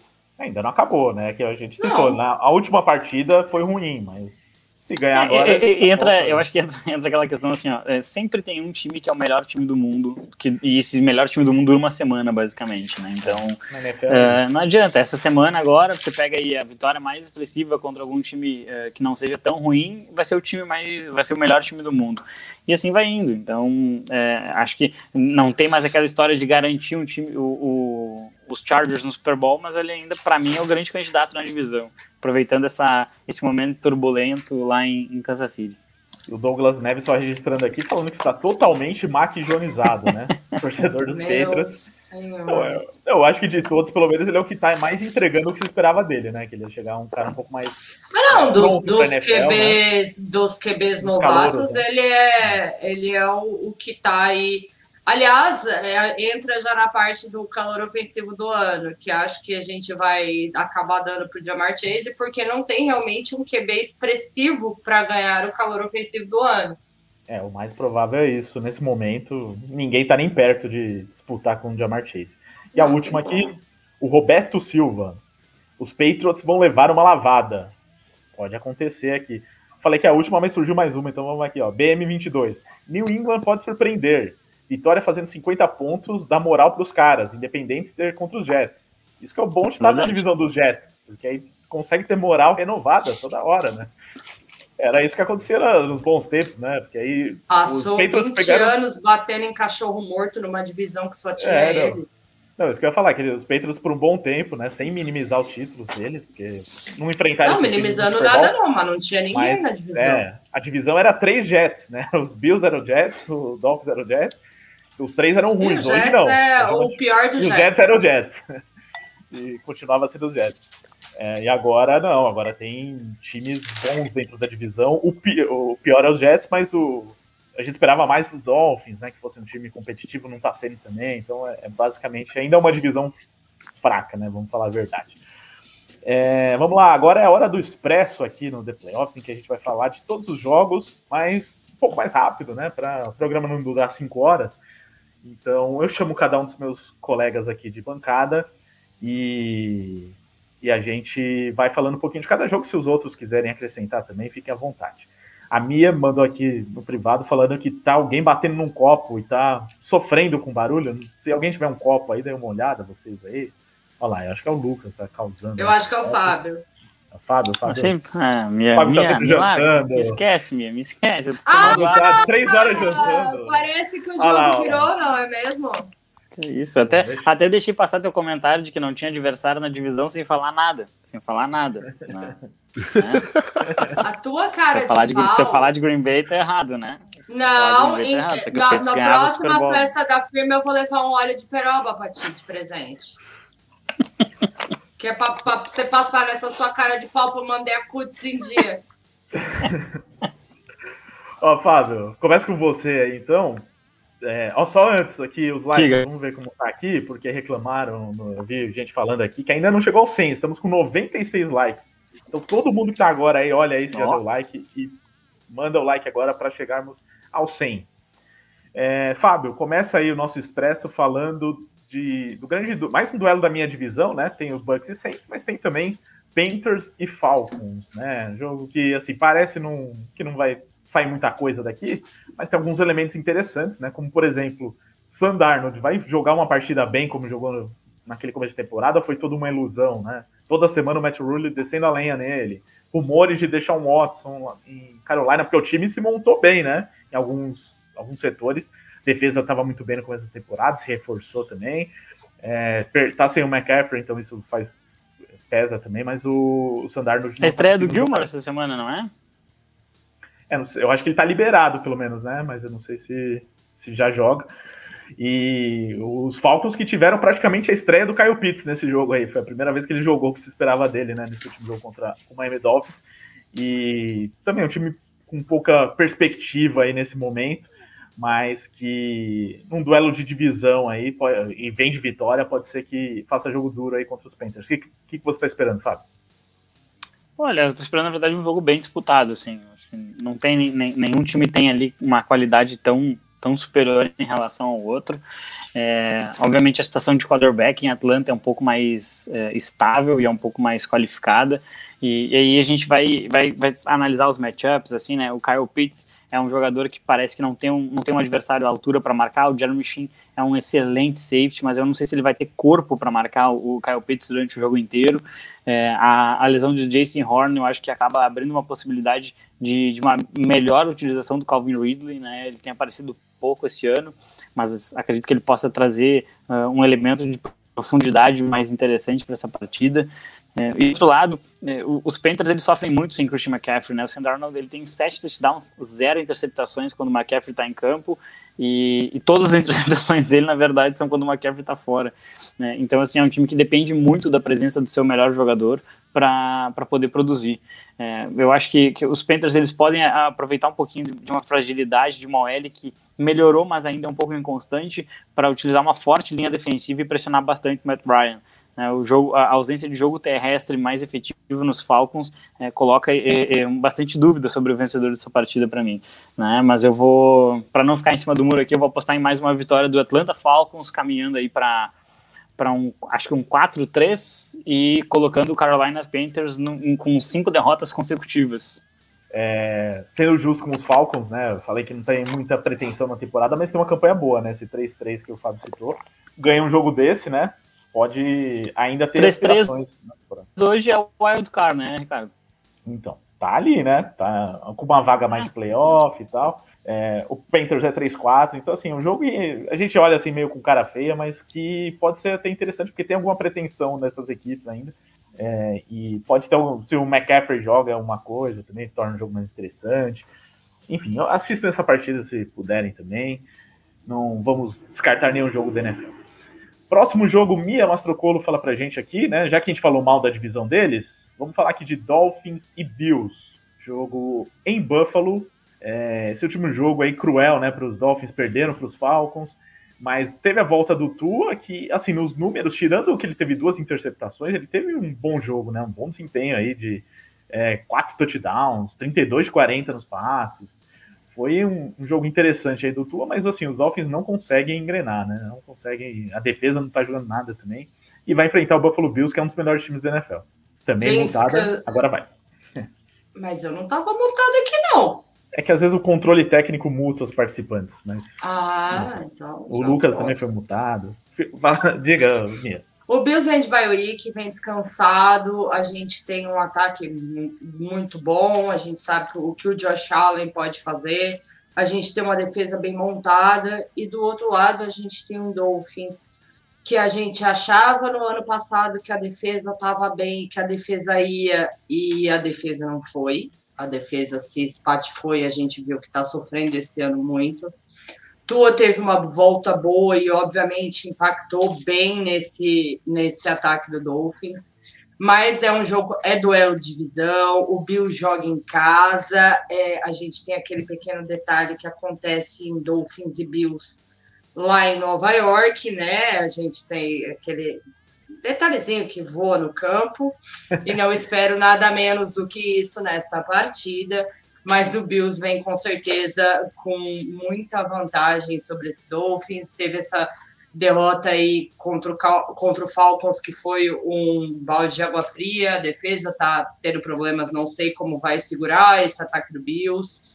E tá enroscado, o Tua tá, teve aí uma atuação melhor, impactou bem, mas vai ter dificuldades aí nessa defesa do Bills e, e o Dolphins está cada vez mais enrolado. E aí vem esse papo, né? Que toda semana que o Dolphins se lasca, veio o papo de tua fora de Miami. Então a coisa só, só piora para Miami. E de Watson lá também, né? Então tem essa. Nossa, ou né? seja, gente, assim, não. É, vamos ver, até teve alguém que colocou aqui no chat, né? Porque tem um rumor bem forte de que a troca já está até acertada entre Dolphins e Texas pelo Watson, e que basta mesmo as questões legais envolvendo o Watson serem mais esclarecidas pela, pela NFL, que não se posiciona sobre isso também. Então, assim, se tiver uma liberação clara de que ele pode jogar, é provável que ele seja trocado, porque o pessoal lá em Miami é um boato que vem lá do começo do ano, quando nem tinham as acusações contra o Watson, né? Então já tinha esse rumor. Vamos e o Goodell, ele até se posicionou sobre essa situação hoje. Ele falou que não tomou nenhuma decisão sobre o Watson porque a NFL não tem acesso o suficiente às informações para tomar essa decisão. Ah, que conveniente, na verdade, né? Vamos ser é. sinceros. Se ele tivesse plantado um pé de, de, determinada planta aí, ele já teria sido suspenso. Mas como ele bateu em mulher, alguma coisa assim, aí a gente, a gente deixa acontecer. Bateu em mulher, o cara tá numa investigação é. no FBI por tráfico humano. É, então assim, é meio complicado isso. Eu acho que aí é uma, é uma conveniência da NFL de não punir um quarterback que ela não tá afim de punir. É, vamos ser bem sinceros. Infelizmente a, a liga não é perfeita. O, vamos lá, próximo jogo. Agora o Lucas fala pra gente de Niners e Bears. Com né, o Niners em jogo terrível contra os Colts, não conseguiu fazer nada. Também mais um time que tem a desculpa da chuva, né? Ah, dizer que não jogou bem, mas não tá jogando bem mesmo. Contra o Chicago Bears que também, né? Nardini, né? a chuva alagou a cabeça de Carlos Shanahan. É, é, só se for, né, para explicar as coisas que o Shanahan Algumas tá decisões que ele tomou só, só assim para explicar mesmo, porque e os Bears também, né? Tem o Matt Nagy, também a gente não consegue entender algumas das decisões dele. Mas o Matt Nagy só o Luiz defende ele. Ah, o maior fã do Matt Nagy do mundo é o Luiz. Hoje não tá presente, então, Lucas, tenta defender esses dois técnicos e dizer qual dos dois tá menos pior para tentar ganhar esse jogo. Acho que o Shanahan, pelo time dos Niners em si, mas eu quero ver como os Bears eles vão trabalhar essa questão de continuar utilizando o jogo terrestre. O Khalil Herbert passou das 100 jardas contra os Bucks, que foi uma coisa muito importante para tentar desafogar o Justin Fields nesse começo dele na NFL, que tem sido bem difícil, tem sido bem complicado. É, mas eu, eu, eu, boto muito mais a questão de do plano de jogo do Matt Nagy não encaixar com, com como o Justin Fields joga. É, a gente via como o Ryan Day trabalhava com o Justin Fields em Ohio State e, e, claro, o corpo de recebedores de Ohio State era muito melhor, mas a proteção do Justin Fields, Justin Fields era extremamente importante para que o jogo dele fluísse. Uh, fora o playbook que jogava a favor do Justin Fields, uma coisa que a gente não tem visto muito em Chicago. Mas a importância da utilização do jogo terrestre para desafogar o Justin Fields, para conseguir ter um jogo mais tranquilo, tem sido muito importante. E os Niners sofreram isso, muito com isso contra os Colts, também contra a chuva, obviamente. O jogo corrido foi o mais utilizado, mas o Jonathan Taylor conseguiu correr entre, na, da defesa dos Niners. E os Niners estão tendo problema na secundária. É, aí, continuam tendo problemas na secundária. É, se, se, o ataque aéreo do, dos Bears conseguir trabalhar melhor essa questão, o Allen Robinson conseguir trabalhar melhor, uh, a gente espera um jogo melhor com todo do ataque do Chicago Bears que tem de evoluir, mas ainda assim, uh, se os, os Niners eles têm que começar a trabalhar melhor no seu ataque. A gente não, não entende certas coisas que acontecem ali no ataque dos Niners. O Garoppolo ele tem, os seus, tem os seus problemas, a gente sabe disso. Ele vai continuar como titular porque o Trey Lance ainda tá machucado. Uh, mas a gente não entende algumas situações que o Shanahan coloca no jogo. Uh, a, a, questão da utilização do Brandon Ayuk, ninguém entende como ele não, continua sem utilizar o Brandon Ayuk. Uh, a gente tem um running back que foi escolhido como, como Trey Sermon. Ele teve só uma carregada nesse último jogo. Ele colocou o cara para jogar uma, um snap durante o jogo todo. Por mais que o Elijah Mitchell ele vinha jogando bem, ele conseguiu é, passar na defesa dos Colts muito bem. Uh, mas, assim, quando você tem um outro running back que pode produzir tão bem, por que não utilizar ainda mais com um jogo com chuva, com um running back já de certa forma cansado e tudo mais? Você já não tem um George Kittle, você não tem a presença de George Kittle porque tá no IR já dificulta um pouco para esse ataque. A defesa dos Bears, ela, dos Bears, ela consegue conter mais o jogo terrestre. Uh, então, utilizar o Garópolo vai ser importante. O Samuel vai ser muito importante para esse jogo. Uh, eu acho que é um jogo nivelado um pouco por baixo pelo que os técnicos têm apresentado ultimamente nessas últimas partidas. Uh, mas ainda acho que, que, os Niners eles vêm favoritos por conta das dificuldades que o Matt Nagy tem tido para montar esse ataque dos Bears. E não teremos, apesar de uma especulação, não teremos o Trey Lance no lugar do Garópolo, né? Mesmo que o não, Trey ele ainda é machucado. Lesão, né?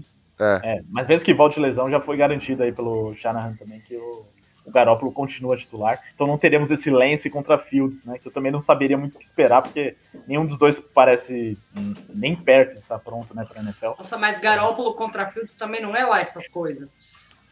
Não, é, não. Mas, mas o o Fields não tá também, né? Ainda não conseguiu jogar o que a gente espera dele. Então, mesmo que fosse Lance contra. Mas tirando o Mac Jones, nenhum dos quarterbacks calores conseguiu. Né? Mas o, o, problema realmente dos Bears é, é que o, o, corpo técnico não ajuda o desenvolvimento de Justin Fields. É, ó, só para dizer que a gente passou dos 100 likes aqui no YouTube, tá? Obrigado a todos que ajudaram, mas se você chegou agora e ainda não curtiu, o curso também, tá? Manda aí seu like. Você que está ao vivo, você que está no futuro, você que está ouvindo em podcast, corre lá no YouTube para também dar like, para se inscrever no nosso canal no YouTube e esteja com a gente ao vivo na próxima semana. Próximo jogo, tem muita gente falando desse próximo jogo no chat aqui, tá? É um jogo muito importante, né, da rodada. Não sei porque que tanta gente está falando desse jogo, mas teve aqui o, o Alexandre Pitinini, vou ver se eu acho aqui os comentários, o comentário dele, mas ele dizia: Eu quero ver o que vocês vão falar. Achei. Tô curioso para ver o que vocês vão falar do jogaço entre Lions e Eagles, porque se tirarem a bola, ninguém vai notar a diferença. O, o, aí o irmão Castro falou aqui: Lion 016? Não, irmão, porque esse ano tem 17 jogos, então pode ser 017. 017 pode vir muito forte, gente. É. O Eagles é o time mais mal treinado que eu já vi nos últimos tempos. Mas aí, então, nesse caso, pode ganhar. Os Lions podem ganhar uma aqui, né? E não vai ser 017, vai ser 1-16. Vai ganhar dos Eagles. Mas ó, quem tá aqui escalado para falar desse jogo é o Fábio, que tava ansiosíssimo também para falar desse duelo aí, Lions e Eagles, Fábio. Olha, é uma partida que eu acho que ela já começa mais difícil para Filadélfia por uma instabilidade na posição. E travou o Fábio aí. Então, esse é o nível do jogo, né? O jogo vai lá e trava aqui quando e morreu. sobre o jogo. Desfaleceu, Fábio. Deixa eu pôr um comentário aqui do, do nosso torcedor símbolo dos Eagles, que ele espera, né? A voz. Olha lá, o Fábio voltou com dois, agora ele tem dois Fábios.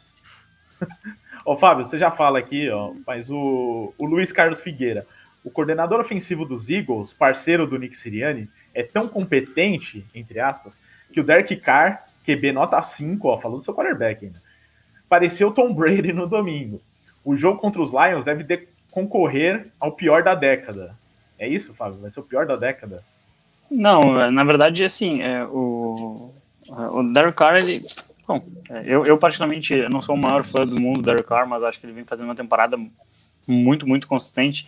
Ele tem seis jardas a menos que Tom Brady, que é o líder em jardas aéreas na NFL.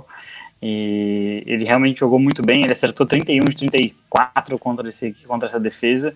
Então, acho que eh, foi muito mais mérito do, do, desenho ofensivo dos Raiders do que essencialmente falhas defensivas de uma secundária que melhorou bastante de, de comparado a anos anteriores. Né? É, o problema é que eu acho que a grande charada sobre os Eagles é o que a minha trouxe aqui. O Eagles é um time mal treinado. E aí agora ele está sofrendo com dúvidas na posição de quarterback, não sabe se vai é, utilizar o Gardner Minshew, se vai utilizar o Jalen Hurts. Inclusive, se eu sou o Pittsburgh Steelers, eu ligava para Philadelphia para saber do Jalen Hurts, apesar de serem rivais. E eu faria isso mesmo, de verdade. Eu acho bem, seria um, um movimento bem interessante. O Big Ben ia e... botar um ovo de avestruz no vestiário. Possivelmente. É, mas assim, eu, eu acho que os Lions eles perderam alguns jogos que eles deveriam vencer e aí perderam por uma inexperiência, por uma incapacidade de fechar jogos, que é um, que é um defeito, faz parte de uh, algumas equipes elas sofrem um pouco mais para fechar os jogos. É, mas eu, eu, vejo que os Lions eles estão prontos para vencer sim, e, e, os Eagles eles estão vivendo muitas, vivendo muitas instabilidades. Perderam o Miles Sanders no último domingo, é, tiveram algumas jogadas assustadoras do Philadelphia Eagles contra os Raiders. Eles conseguiram sofrer um fumble é, na, na, frente da endzone dos Raiders, é, e essa jogada para mim ela, ela, ilustra perfeitamente o que a minha trouxe aqui, né, sobre uh, ser mal treinado, em que o, o Jason Kelsey, né, o center, ele faz o snap e o guard teria que fazer um movimento por trás dele, o right guard teria que fazer um movimento por trás dele para bloquear no lado esquerdo. É, só que ele tá muito ansioso com o seu bloqueio e ele já coloca uma mão naquela direção. Só que ele bota a mão no caminho da bola. Então o, o, o center faz o snap, a bola dá na mão do próprio guard, desvia do Jalen Hurts e ele sofre um fumble na beira da end zone. Isso é, é mal treinado. Isso, isso, é mal treinado, isso é patético. Isso é patético no nível Não, isso é um time treinado pelo seu Madruga. é, e, então, assim. Não, é, Madruga é, um time... é bom técnico, é bom técnico. É, é um time. É, é, é, um bom time que, que poderia estar produzindo um pouco mais, né? A defesa eu gosto, eu gosto da linha defensiva do, dos Eagles, que deve trazer algum trabalho, sim, para o Jared Goff. É, os, os, Lions eles têm que utilizar melhor o DeAndre Swift. Eles utilizam bem algumas jogadas de passe, mas eu acho que eles deveriam utilizar um pouquinho melhor na, na, nas corridas. E é uma defesa que é um pouco mais competente do que se reconhece. Tá? Eu, eu particularmente acho que, que o nosso queridíssimo Philadelphia Eagles vai ser a primeira vítima do Detroit Lions no próximo domingo. Para alegria do nosso Luiz Carlos Figueira, que mandou mais um superchat aí, tá garantido o, a sobremesa do Fábio. O Hurts, que é um bom quarterback, está se perdendo no meio de tanta incompetência na Filadélfia. Tem que jogar contra a defesa adversária e contra o seu coordenador ofensivo que só atrapalha. É dose para elefante. Então, é, eu, eu concordo, eu concordo, eu concordo com ele, mas é, o, o, ball placement dele às vezes é bem, é, é, bem questionável. Assim, ele coloca a bola às vezes em locais que ele não precisava colocar, muita força. E, e assim, e aí eu concordo perfeitamente com, com o Luiz Carlos Figueira e, e vou até além. É, o time não sabe utilizar essas melhores forças, né? Da, Dallas Goddard é utilizado de uma maneira errada e o Devonta Smith ele desapareceu na Filadélfia que é um jogador que acabou de vir de uma campanha de Heisman Trophy. Então, é, aí, aí é culpa do coaching staff, na minha opinião. É um, é um playbook mal desenhado, um gameplay mal elaborado, em que não potencializam as virtudes desse ataque. Mas eu diria para os nossos amigos aí selecionarem o Kenneth Gainwell no, no Fantasy, porque de repente pode ser uma boa para semana. Tudo bem, vou tentar aqui também. Meu, você tá com prioridade acima do meu, Fábio? Porque senão eu nem tento, né? Não sei se você já tem né? Eu não sei, meu querido. Eu não sei. Mas eu não tentei. Tem o Lucas também, ó. O Lucas também. Ah, já tem um timaço, né? Não precisa dele. É... ó, o comentário aqui do Fábio Ferreira. Não vão falar do líder da UFC? Vamos falar agora, Fábio. Do Cincinnati Bengals que visita nessa rodada é a bye week, né, dos Bengals contra o New York Jets. Adorei esse termo do Fábio, vou usar mais vezes. Então, esse a Mia vai comentar aqui com a gente, Bengals contra os Jets. Então, o melhor time da AFC no momento contra se não é o pior, é um dos piores, porque a, a, a, a disputa aqui é, é, grande, né, de qual o pior time da AFC nesse momento. Mas é, você vê alguma chance, e lembrando, os Jets sem o, o Zach Wilson e talvez com o Joe Flacco em campo, hein? Que beleza, né? Gente, o Zach Wilson já não era grande coisa também, né? Não, mas vamos começar no começo. Mataram o menino Zach Wilson do, do, no jogo passado. Não, não bastou tomar 50 pontos, ainda precisaram matar o quarterback. O, o, Jets é um time que a gente olha, a gente não vê saída. E quando a gente fala, nossa, Zach Wilson machucado, os caras vêm e me assinam com o Joey Flacco. Aí você olha e fala, meu Deus, o ano é 2021 e o Joey Flaco tá aí, sendo que sendo QB starter na nossa TV. Do outro lado, vem um Bengals cheio de malemolência, depois de meter uma senhora sapatada no Ravens, sem dó nem piedade, com o nosso calor ofensivo do ano, com o Joey Burrow sendo doido, mas genial, um OL que tá melhorando e um ataque que tá dando muito trabalho. Ou seja, é assim, para matar o torcedor do Jets do coração, eu aconselharia o torcedor do Jets a tirar um domingo de folga, vai fazer uma meditação. Feriado, né, aqui no Brasil.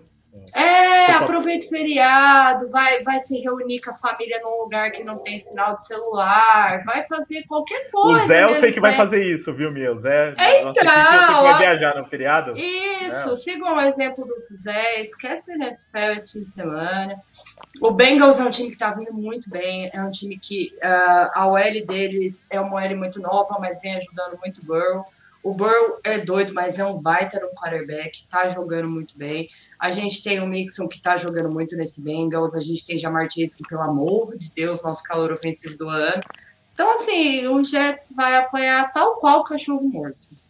É, eu, eu, vou, vou aproveitar esse jogo só para fazer, um, fazer um, um, comentário aqui, Ricardo. Que o Fábio Ferreira, que agora nos mandou inclusive um superchat, ele colocou uma, um, um comentário logo no início do programa que eu guardei porque eu achei muito bom, concordo 100% com ele. A gente não precisa mais nem falar no, no Jamar Chase como o calor ofensivo do ano, a gente tem que começar a falar nele como um all-pro receiver, né? É tipo isso. É, já é um O, ano. o que ele tá. Não, gente, o que ele fez nesse último jogo contra o Ravens, eu não tenho palavras. No último jogo. Não, e ó, tá- Acho que ele deveria ir na temporada fazendo uma temporada. Não, na temporada toda, mas nesse último jogo, é, ele, ele teve uma jogada dele que ele saiu escapando de todo mundo, tal qual o Rudini, que é, não tem o que falar dele. O Ricardo Eu- sentiu o peso disso no Fantasy, né? Com certeza. O Fábio Ferreira, ele, nesse superchat, ele fala também, né, do Chase rumo ao Pro, fala da narrativa, que é outra polêmica do começo do ano, né, do draft, que era Chase Sewell, né, qual que era a escolha certa e tal, e né, muita gente defendeu o Sewell, muita gente defendeu o Chase, mas o Chase, no mínimo, tá, pode, poderia estar bem com o Sewell, né, mas o, o Chase está provando como uma escolha bem acertada, né, por si só, e a defesa, a linha ofensiva dos, dos Bengals está jogando bem o bastante para não sentir tanta essa falta aí dessa escolha que poderia ter sido a do seu. Então, por enquanto, tá tudo dando certo. Fábio Vai Ferreira falando domingo, aqui. viu? Vai pegar uma boa L domingo. Uma DL, perdão. Vai pegar uma boa DL domingo. É, vamos ver aí contra os Jets, que praticamente só tem isso de bom, né? a, DL ali. Vamos ver o que acontece nessa partida. É, Só aqui uma mensagem do Arthur Arte, né, na Superchat, mas ele falou aqui, ó, não pude chegar mais cedo, boa noite, né, mandou boa noite, Arthur, pois minha esposa estava no médico, espero que ele esteja bem, tá? Então, depois você manda aqui, Arthur, está tudo bem com ela, mas agradeço novamente pelo trabalho, acho que ele quis dizer prolífico, ou profícuo mesmo, não sei se existe essa palavra, mas obrigado você, Arthur, pela audiência. E a última aqui também, que é desse jogo, o Thiago Santos. O trabalho do Salé vai começar a ser contestado quando? Estão muito piores do que o esperado. Tem Nem deveria Zé, ser na contestado, verdade, na minha opinião. não, é que o Zé, eu, eu quis fingir que ele vai viajar e tal, mas na verdade ele tá indo para Nova York lá para pichar os muros do, do CT lá em Nova York, não, né? Que é Nova Jersey, ali na região. Vai, Jersey. é, vai pichar o muro porque ele tá contra já o Salé, ele acha que tem que mandar todo mundo. O Zach Wilson, então, ele soltou fogos quando o Zach Wilson se machucou, porque ele queria que o Flaco voltasse mesmo. Ele acha que o Flaco é um quarterback melhor do que o Zach Wilson. Calúnia, Então, coitado do Zé. esse é o grande José Ferraz. É, vamos lá, próximo jogo. Esse o Lucas comenta. Los Angeles Rams contra Houston Texas. Tá boa a tabela dos Rams, né? Lions numa É. semana, Texas na outra.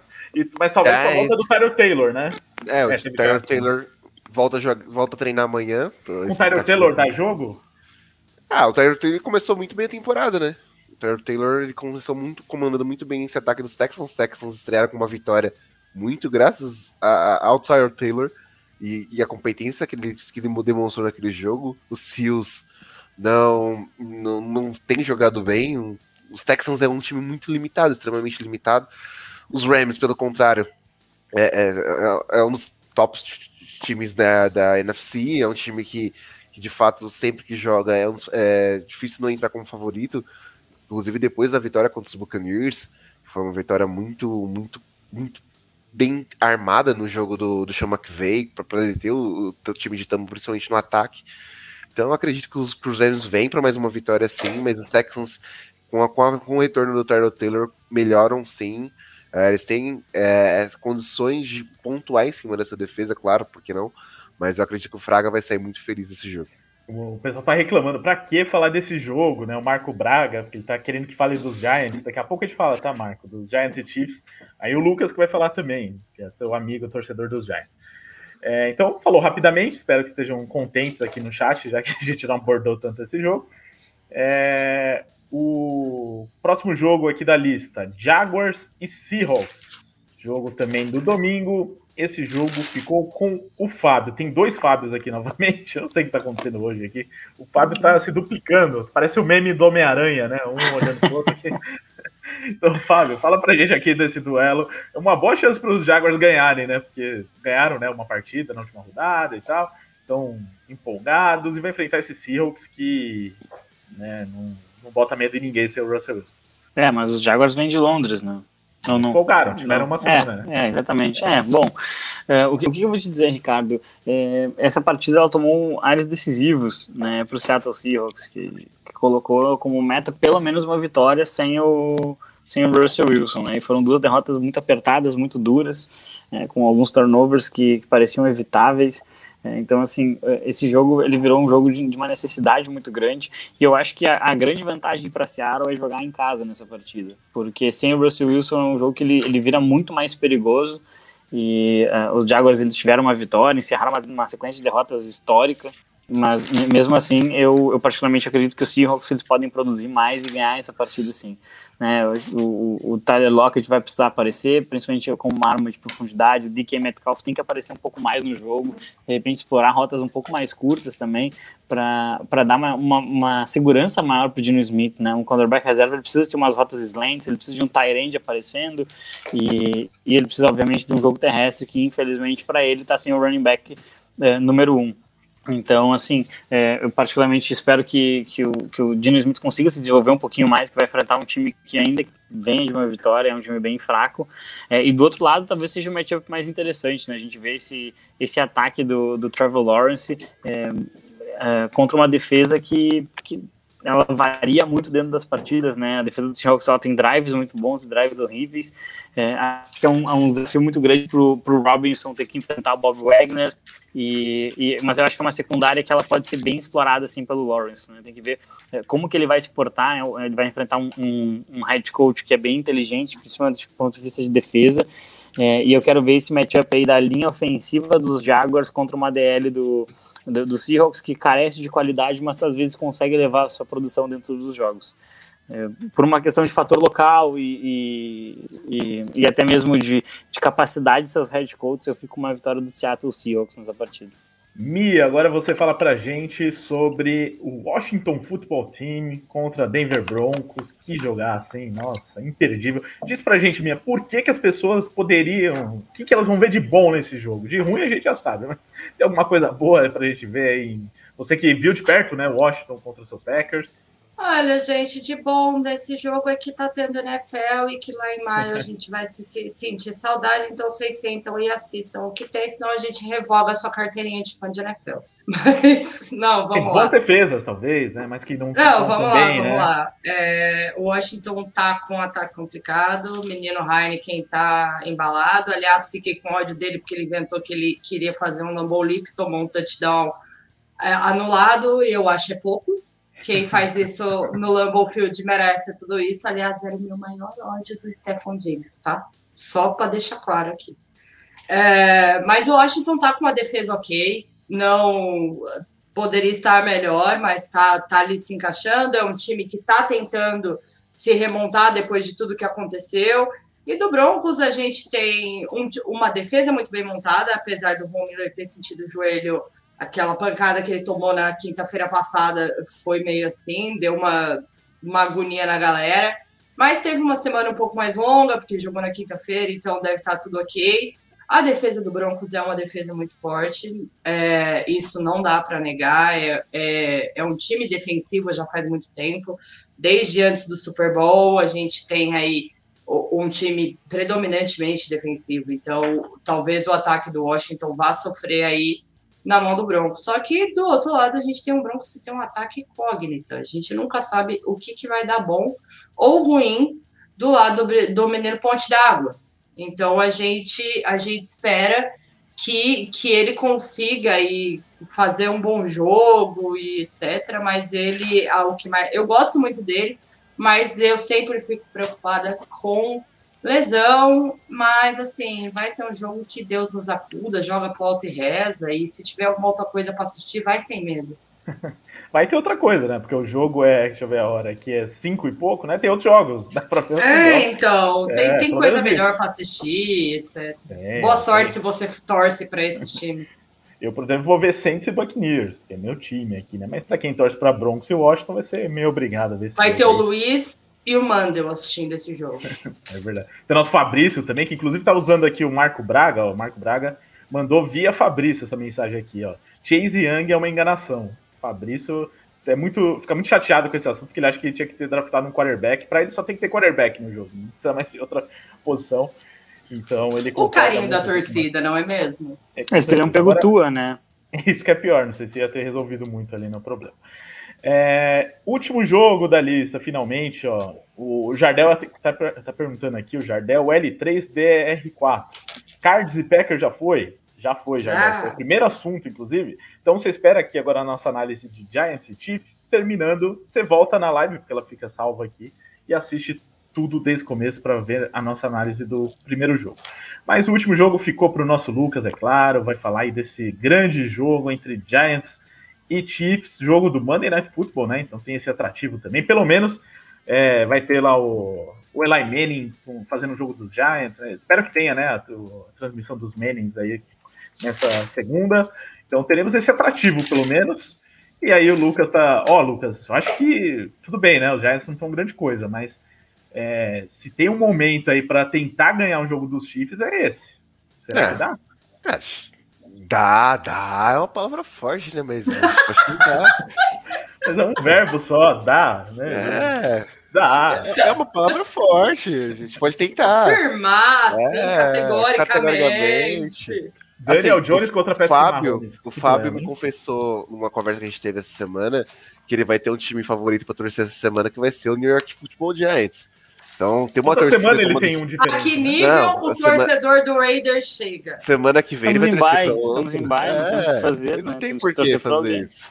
Entendeu? Mas vai ser interessante, acho que ver, a gente falou do Orlando Brown, o, gente, os, o Fábio falou do Orlando Brown no, no, podcast que saiu no domingo, junto com o pessoal lá da, do André, com o Zé e com o Fernando. Vai ser interessante ver o Aziz Odilari contra o Tony Brown. Aziz Odilari com 5 sacks e meio nessa temporada já. Um, os Eds dessa temporada do, do, do, que vieram dos drafts estão muito bem. E o Aziz Odilari continua sendo um estilo muito grande para essas defesas dos Giants. Tem sido uma, uma adição muito importante. E por mais que os Giants não vão ter o Jabril Peppers, que rompeu o ligamento cruzado anterior do joelho, tá fora da temporada, mas ainda assim é uma defesa que, e sente falta do Blake Martinez como linebacker de fato, mas é uma defesa que ainda consegue pressionar o QB adversário. Vamos ver como o Mahomes vai sair com essa pressão vinda da, do box dos Giants, que, que tem jogadores que ainda conseguem pressionar bem, como o Leandro Williams, o Dexter Lawrence pelo meio da linha, o Julari, como citei, que vem sim como um, um dos candidatos Defensive Hook of the Year, junto com o Micah Parsons, um, junto com os jogadores que, que vem atuando muito bem durante esse ano. Acho que a, a, a disputa por Defensive Hook of the Year tem tá mais nivelada e, e é muito bom, assim, para um cara como o Fábio, por exemplo, e eu gosto muito de ver defesas jogando, que, que defesas são extremamente importantes se você quer chegar a um Super Bowl ganhar um título. Eu acho que quando você consegue montar uma boa defesa, o ataque consegue jogar mais tranquilo, isso flui muito melhor. E os Chiefs têm sofrido muito com isso, já que a defesa dos Chiefs não tem jogado bem. E por mais que, que a gente tenha o Daniel Jones, o Jason Garrett como coordenador ofensivo, eu acho que os Giants eles podem sim explorar esses déficits na defesa dos Chiefs. Uh, Devonta Booker ele começou a ganhar um pouco mais de confiança nas suas corridas, isso é importante. A gente teve um retorno importante do Darius Slate, o Sally Shepard pode voltar a jogar também. Uh, o Kadri ainda tá questionável pro jogo, mas a quantidade de recebedores que os Giants têm para esse jogo, se o Daniel Jones conseguir jogar certinho, ou ele não fazer merda, acho que vai ser um matchup interessante. E aqui o Cícero perguntou o que falta pro espanholo rodar, acho que nem, nem questão só do espanholo, né? Qualidade defensiva que os Chiefs têm hoje, material humano, tá, tá bem escassa. Chris Jones, ele tem que ser utilizado mais, acho que no interior da, da linha defensiva do que como pass rusher. Uh, mas o Mahomes tem tudo para assim, se recuperar e, e, os Chiefs conseguirem vencer esse jogo contra os Giants. Muito bem, então fica aí o desabafo do Lucas mais uma vez sobre os Giants. Não, desabafo não, eu fui, fui, mais analista que, que torcedor. Vou falar como torcedor aqui, eu fico meia hora. Se for falar com o torcedor, o, você vai sentar na cama ali, que é lugar quente, e vai chorar. É, exato. Eu preciso de uma psicóloga. Ah, o, o, pra mim, o Odilari é, é uma belíssima notícia para os Giants, né? Sim. Os Giants acabam errando bastante, mas não acertaram muito na segunda rodada, né? Apesar de eu não ver ele como o principal candidato para defensor do calouro, né? Não, acho que o Micah Parsons está na frente. Não, e rolou uma bela discussão disso aqui no chat eu, durante é... o programa. Aqui. É, não, eu, assim... eu, eu, particularmente prefiro o, Odaf Owe, lá de Baltimore, mas eu respeito opiniões diferentes. Tá? Sim, outro jogador que tem mostrado. É que a gente comparou uma vez, o Odaf Owe é uma. Se compara muito com o Daniel Hunter dos, dos Vikings. É um jogador que tem, tende muito a crescer e vai ser um excelente edge na liga. É, vamos ver aí como vai sair essa defesa dos Jets contra o ataque dos Chiefs. O Fábio mandou um Fábio out, né? Falou e saiu assim, mas não, voltou agora. Então, ó, vamos aproveitar para nos despedirmos. Eu já vou começar com o Fábio, porque a internet dele não está colaborando aí nos últimos instantes. Então, não. vamos tentar aí essa despedida antes que você se despeça de vez, Fábio. Beleza. Não, fico meu agradecimento a todo mundo que nos acompanhou aí na live, interagiu com a gente. É bem legal ver o pessoal é, trocando ideia, a gente trocando conhecimento aqui. Acho que isso é o mais, mais divertido dessa comunidade NFL. Fica um grande abraço para a Mia, para o Lucas. Espero que os times de vocês tenham bastante sucesso essa semana. Tá, especialmente o do Lucas, mas vamos seguir acompanhando aí, os times vão se direcionando agora para suas brigas na temporada, e eu, eu vou fazer, eu vou, vou, confessar que eu tenho uma esperança, que é uma esperança infantil, porque não vai acontecer, eu queria muito ver os General Managers trocando um pouquinho mais agora próximo da, da, da deadline, né? Então a gente vai ter aí a última semana para você analisar seus, seus elencos e tentar melhorar eles de alguma forma. Então eu queria ver, sei lá, os Packers buscando o Marvin Jones da vida, é, de repente os Saints buscarem um, um, jogador de edge. Eu acho que, que os times deveriam puxar um pouquinho mais o gatilho e de repente aproveitar uh, o mau momento de outros jogadores. Hoje, se você bater lá na porta do, do, dos Jets, você de repente consegue levar o Kenny Williams, talvez por um preço um pouco mais baixo. Né? Então, é, basicamente, eu queria ver um pouquinho mais de ação por parte dos general managers. Né? E volto a dizer, se eu sou Pittsburgh, eu ligava para Filadélfia lá para perguntar sobre o Jalen Hurts. Pedir ação pro, pro, pro Gutenkans, que é piada, né? Então, Mia, já aproveita e deixa seu destaque final também. Pode aproveitar para descer a lenha lá no seu GM, fica à vontade. Bem que eu queria que meu general manager tivesse a capacidade de sair e procurar alguma coisa trazer pro time, mas não sabe. Se time só. Você passa a off-season inteira em silêncio, só escuta o Packers fazendo cagada no draft. Mas, ah, mas o, GM, o GM não é o QB agora? Você não me irrita, Fábio. Só uma dúvida. Você não me irrita agora. Mas, ó, no final, eu vou me, eu vou me despedir, que é para não brigar com o Fábio. É sempre um prazer estar aqui com você. Beijo, Lucas. Beijo, Ricardo. Até mais, Fábio. A gente conversa na, talvez na sexta-feira de manhã, tá bom? Mas é sempre um prazer estar aqui com vocês, ou, trocar essa ideia com a galera do chat. E vamos que vamos, que semana que vem tem mais. Como se o Aaron Rodgers fosse o GM, ia tá legal o negócio. Já tinha uns três wide receivers lá de primeira rodada, no mínimo, né? E o Jordan Love tava longe. É, não ia ter. Não, não fala assim do Jordan Love. Não... Ah, agora tá defendendo o Jordan Love. Agora vocês começam, vestiário quebrado. Vai, vai, vai. Pode mandar. Não, agora fica para outro dia essa, porque temos que encerrar. Então, Lucas, aproveita aí também, quer meter o pau no GM dos Giants. Não, e tem GM dos Giants? o Dave Guerrero é GM? Dave Guerrero, mano. Eu não sabia disso, não. Mas tudo bem, ano que vem a gente vai ter um novo tá na carteira de trabalho dele. Manager. O John Mara vai botar a culpa em outra pessoa, como sempre faz. E é isso. Um grande abraço, Ricardo. Um grande abraço, Fábio. Muito prazer sempre falar com você. Um beijão, minha dupla, Mia. Um grande abraço a todos que estiveram aqui com a gente. Bora lá, semana 8 do NFL. Muito, muito jogo bom, alguns nem tanto. Mas semana que vem a gente tá aqui para falar de NFL de novo, como a gente gosta. Isso aí, voltamos então na próxima terça-feira, mais uma vez ao vivo aqui no YouTube às nove e meia da noite e também em podcast para quem nos ouve só em podcast. É, e lembrando que além da prévia da semana 9, teremos também essa análise do que rolar aí no trade deadline. Tomara que seja uma, um deadline animado, como o Fábio é, tá torcendo para que aconteça também. Lembrando, né, o Livecast The Playoffs é produzido pela WP1Cast. Grave seu podcast você também. Fale agora com o Pix e tire suas dúvidas pelo WhatsApp 54996205634 ou pelo site grupowplecom.com.br. Valeu, gente, até então semana que vem. Grande abraço a todos.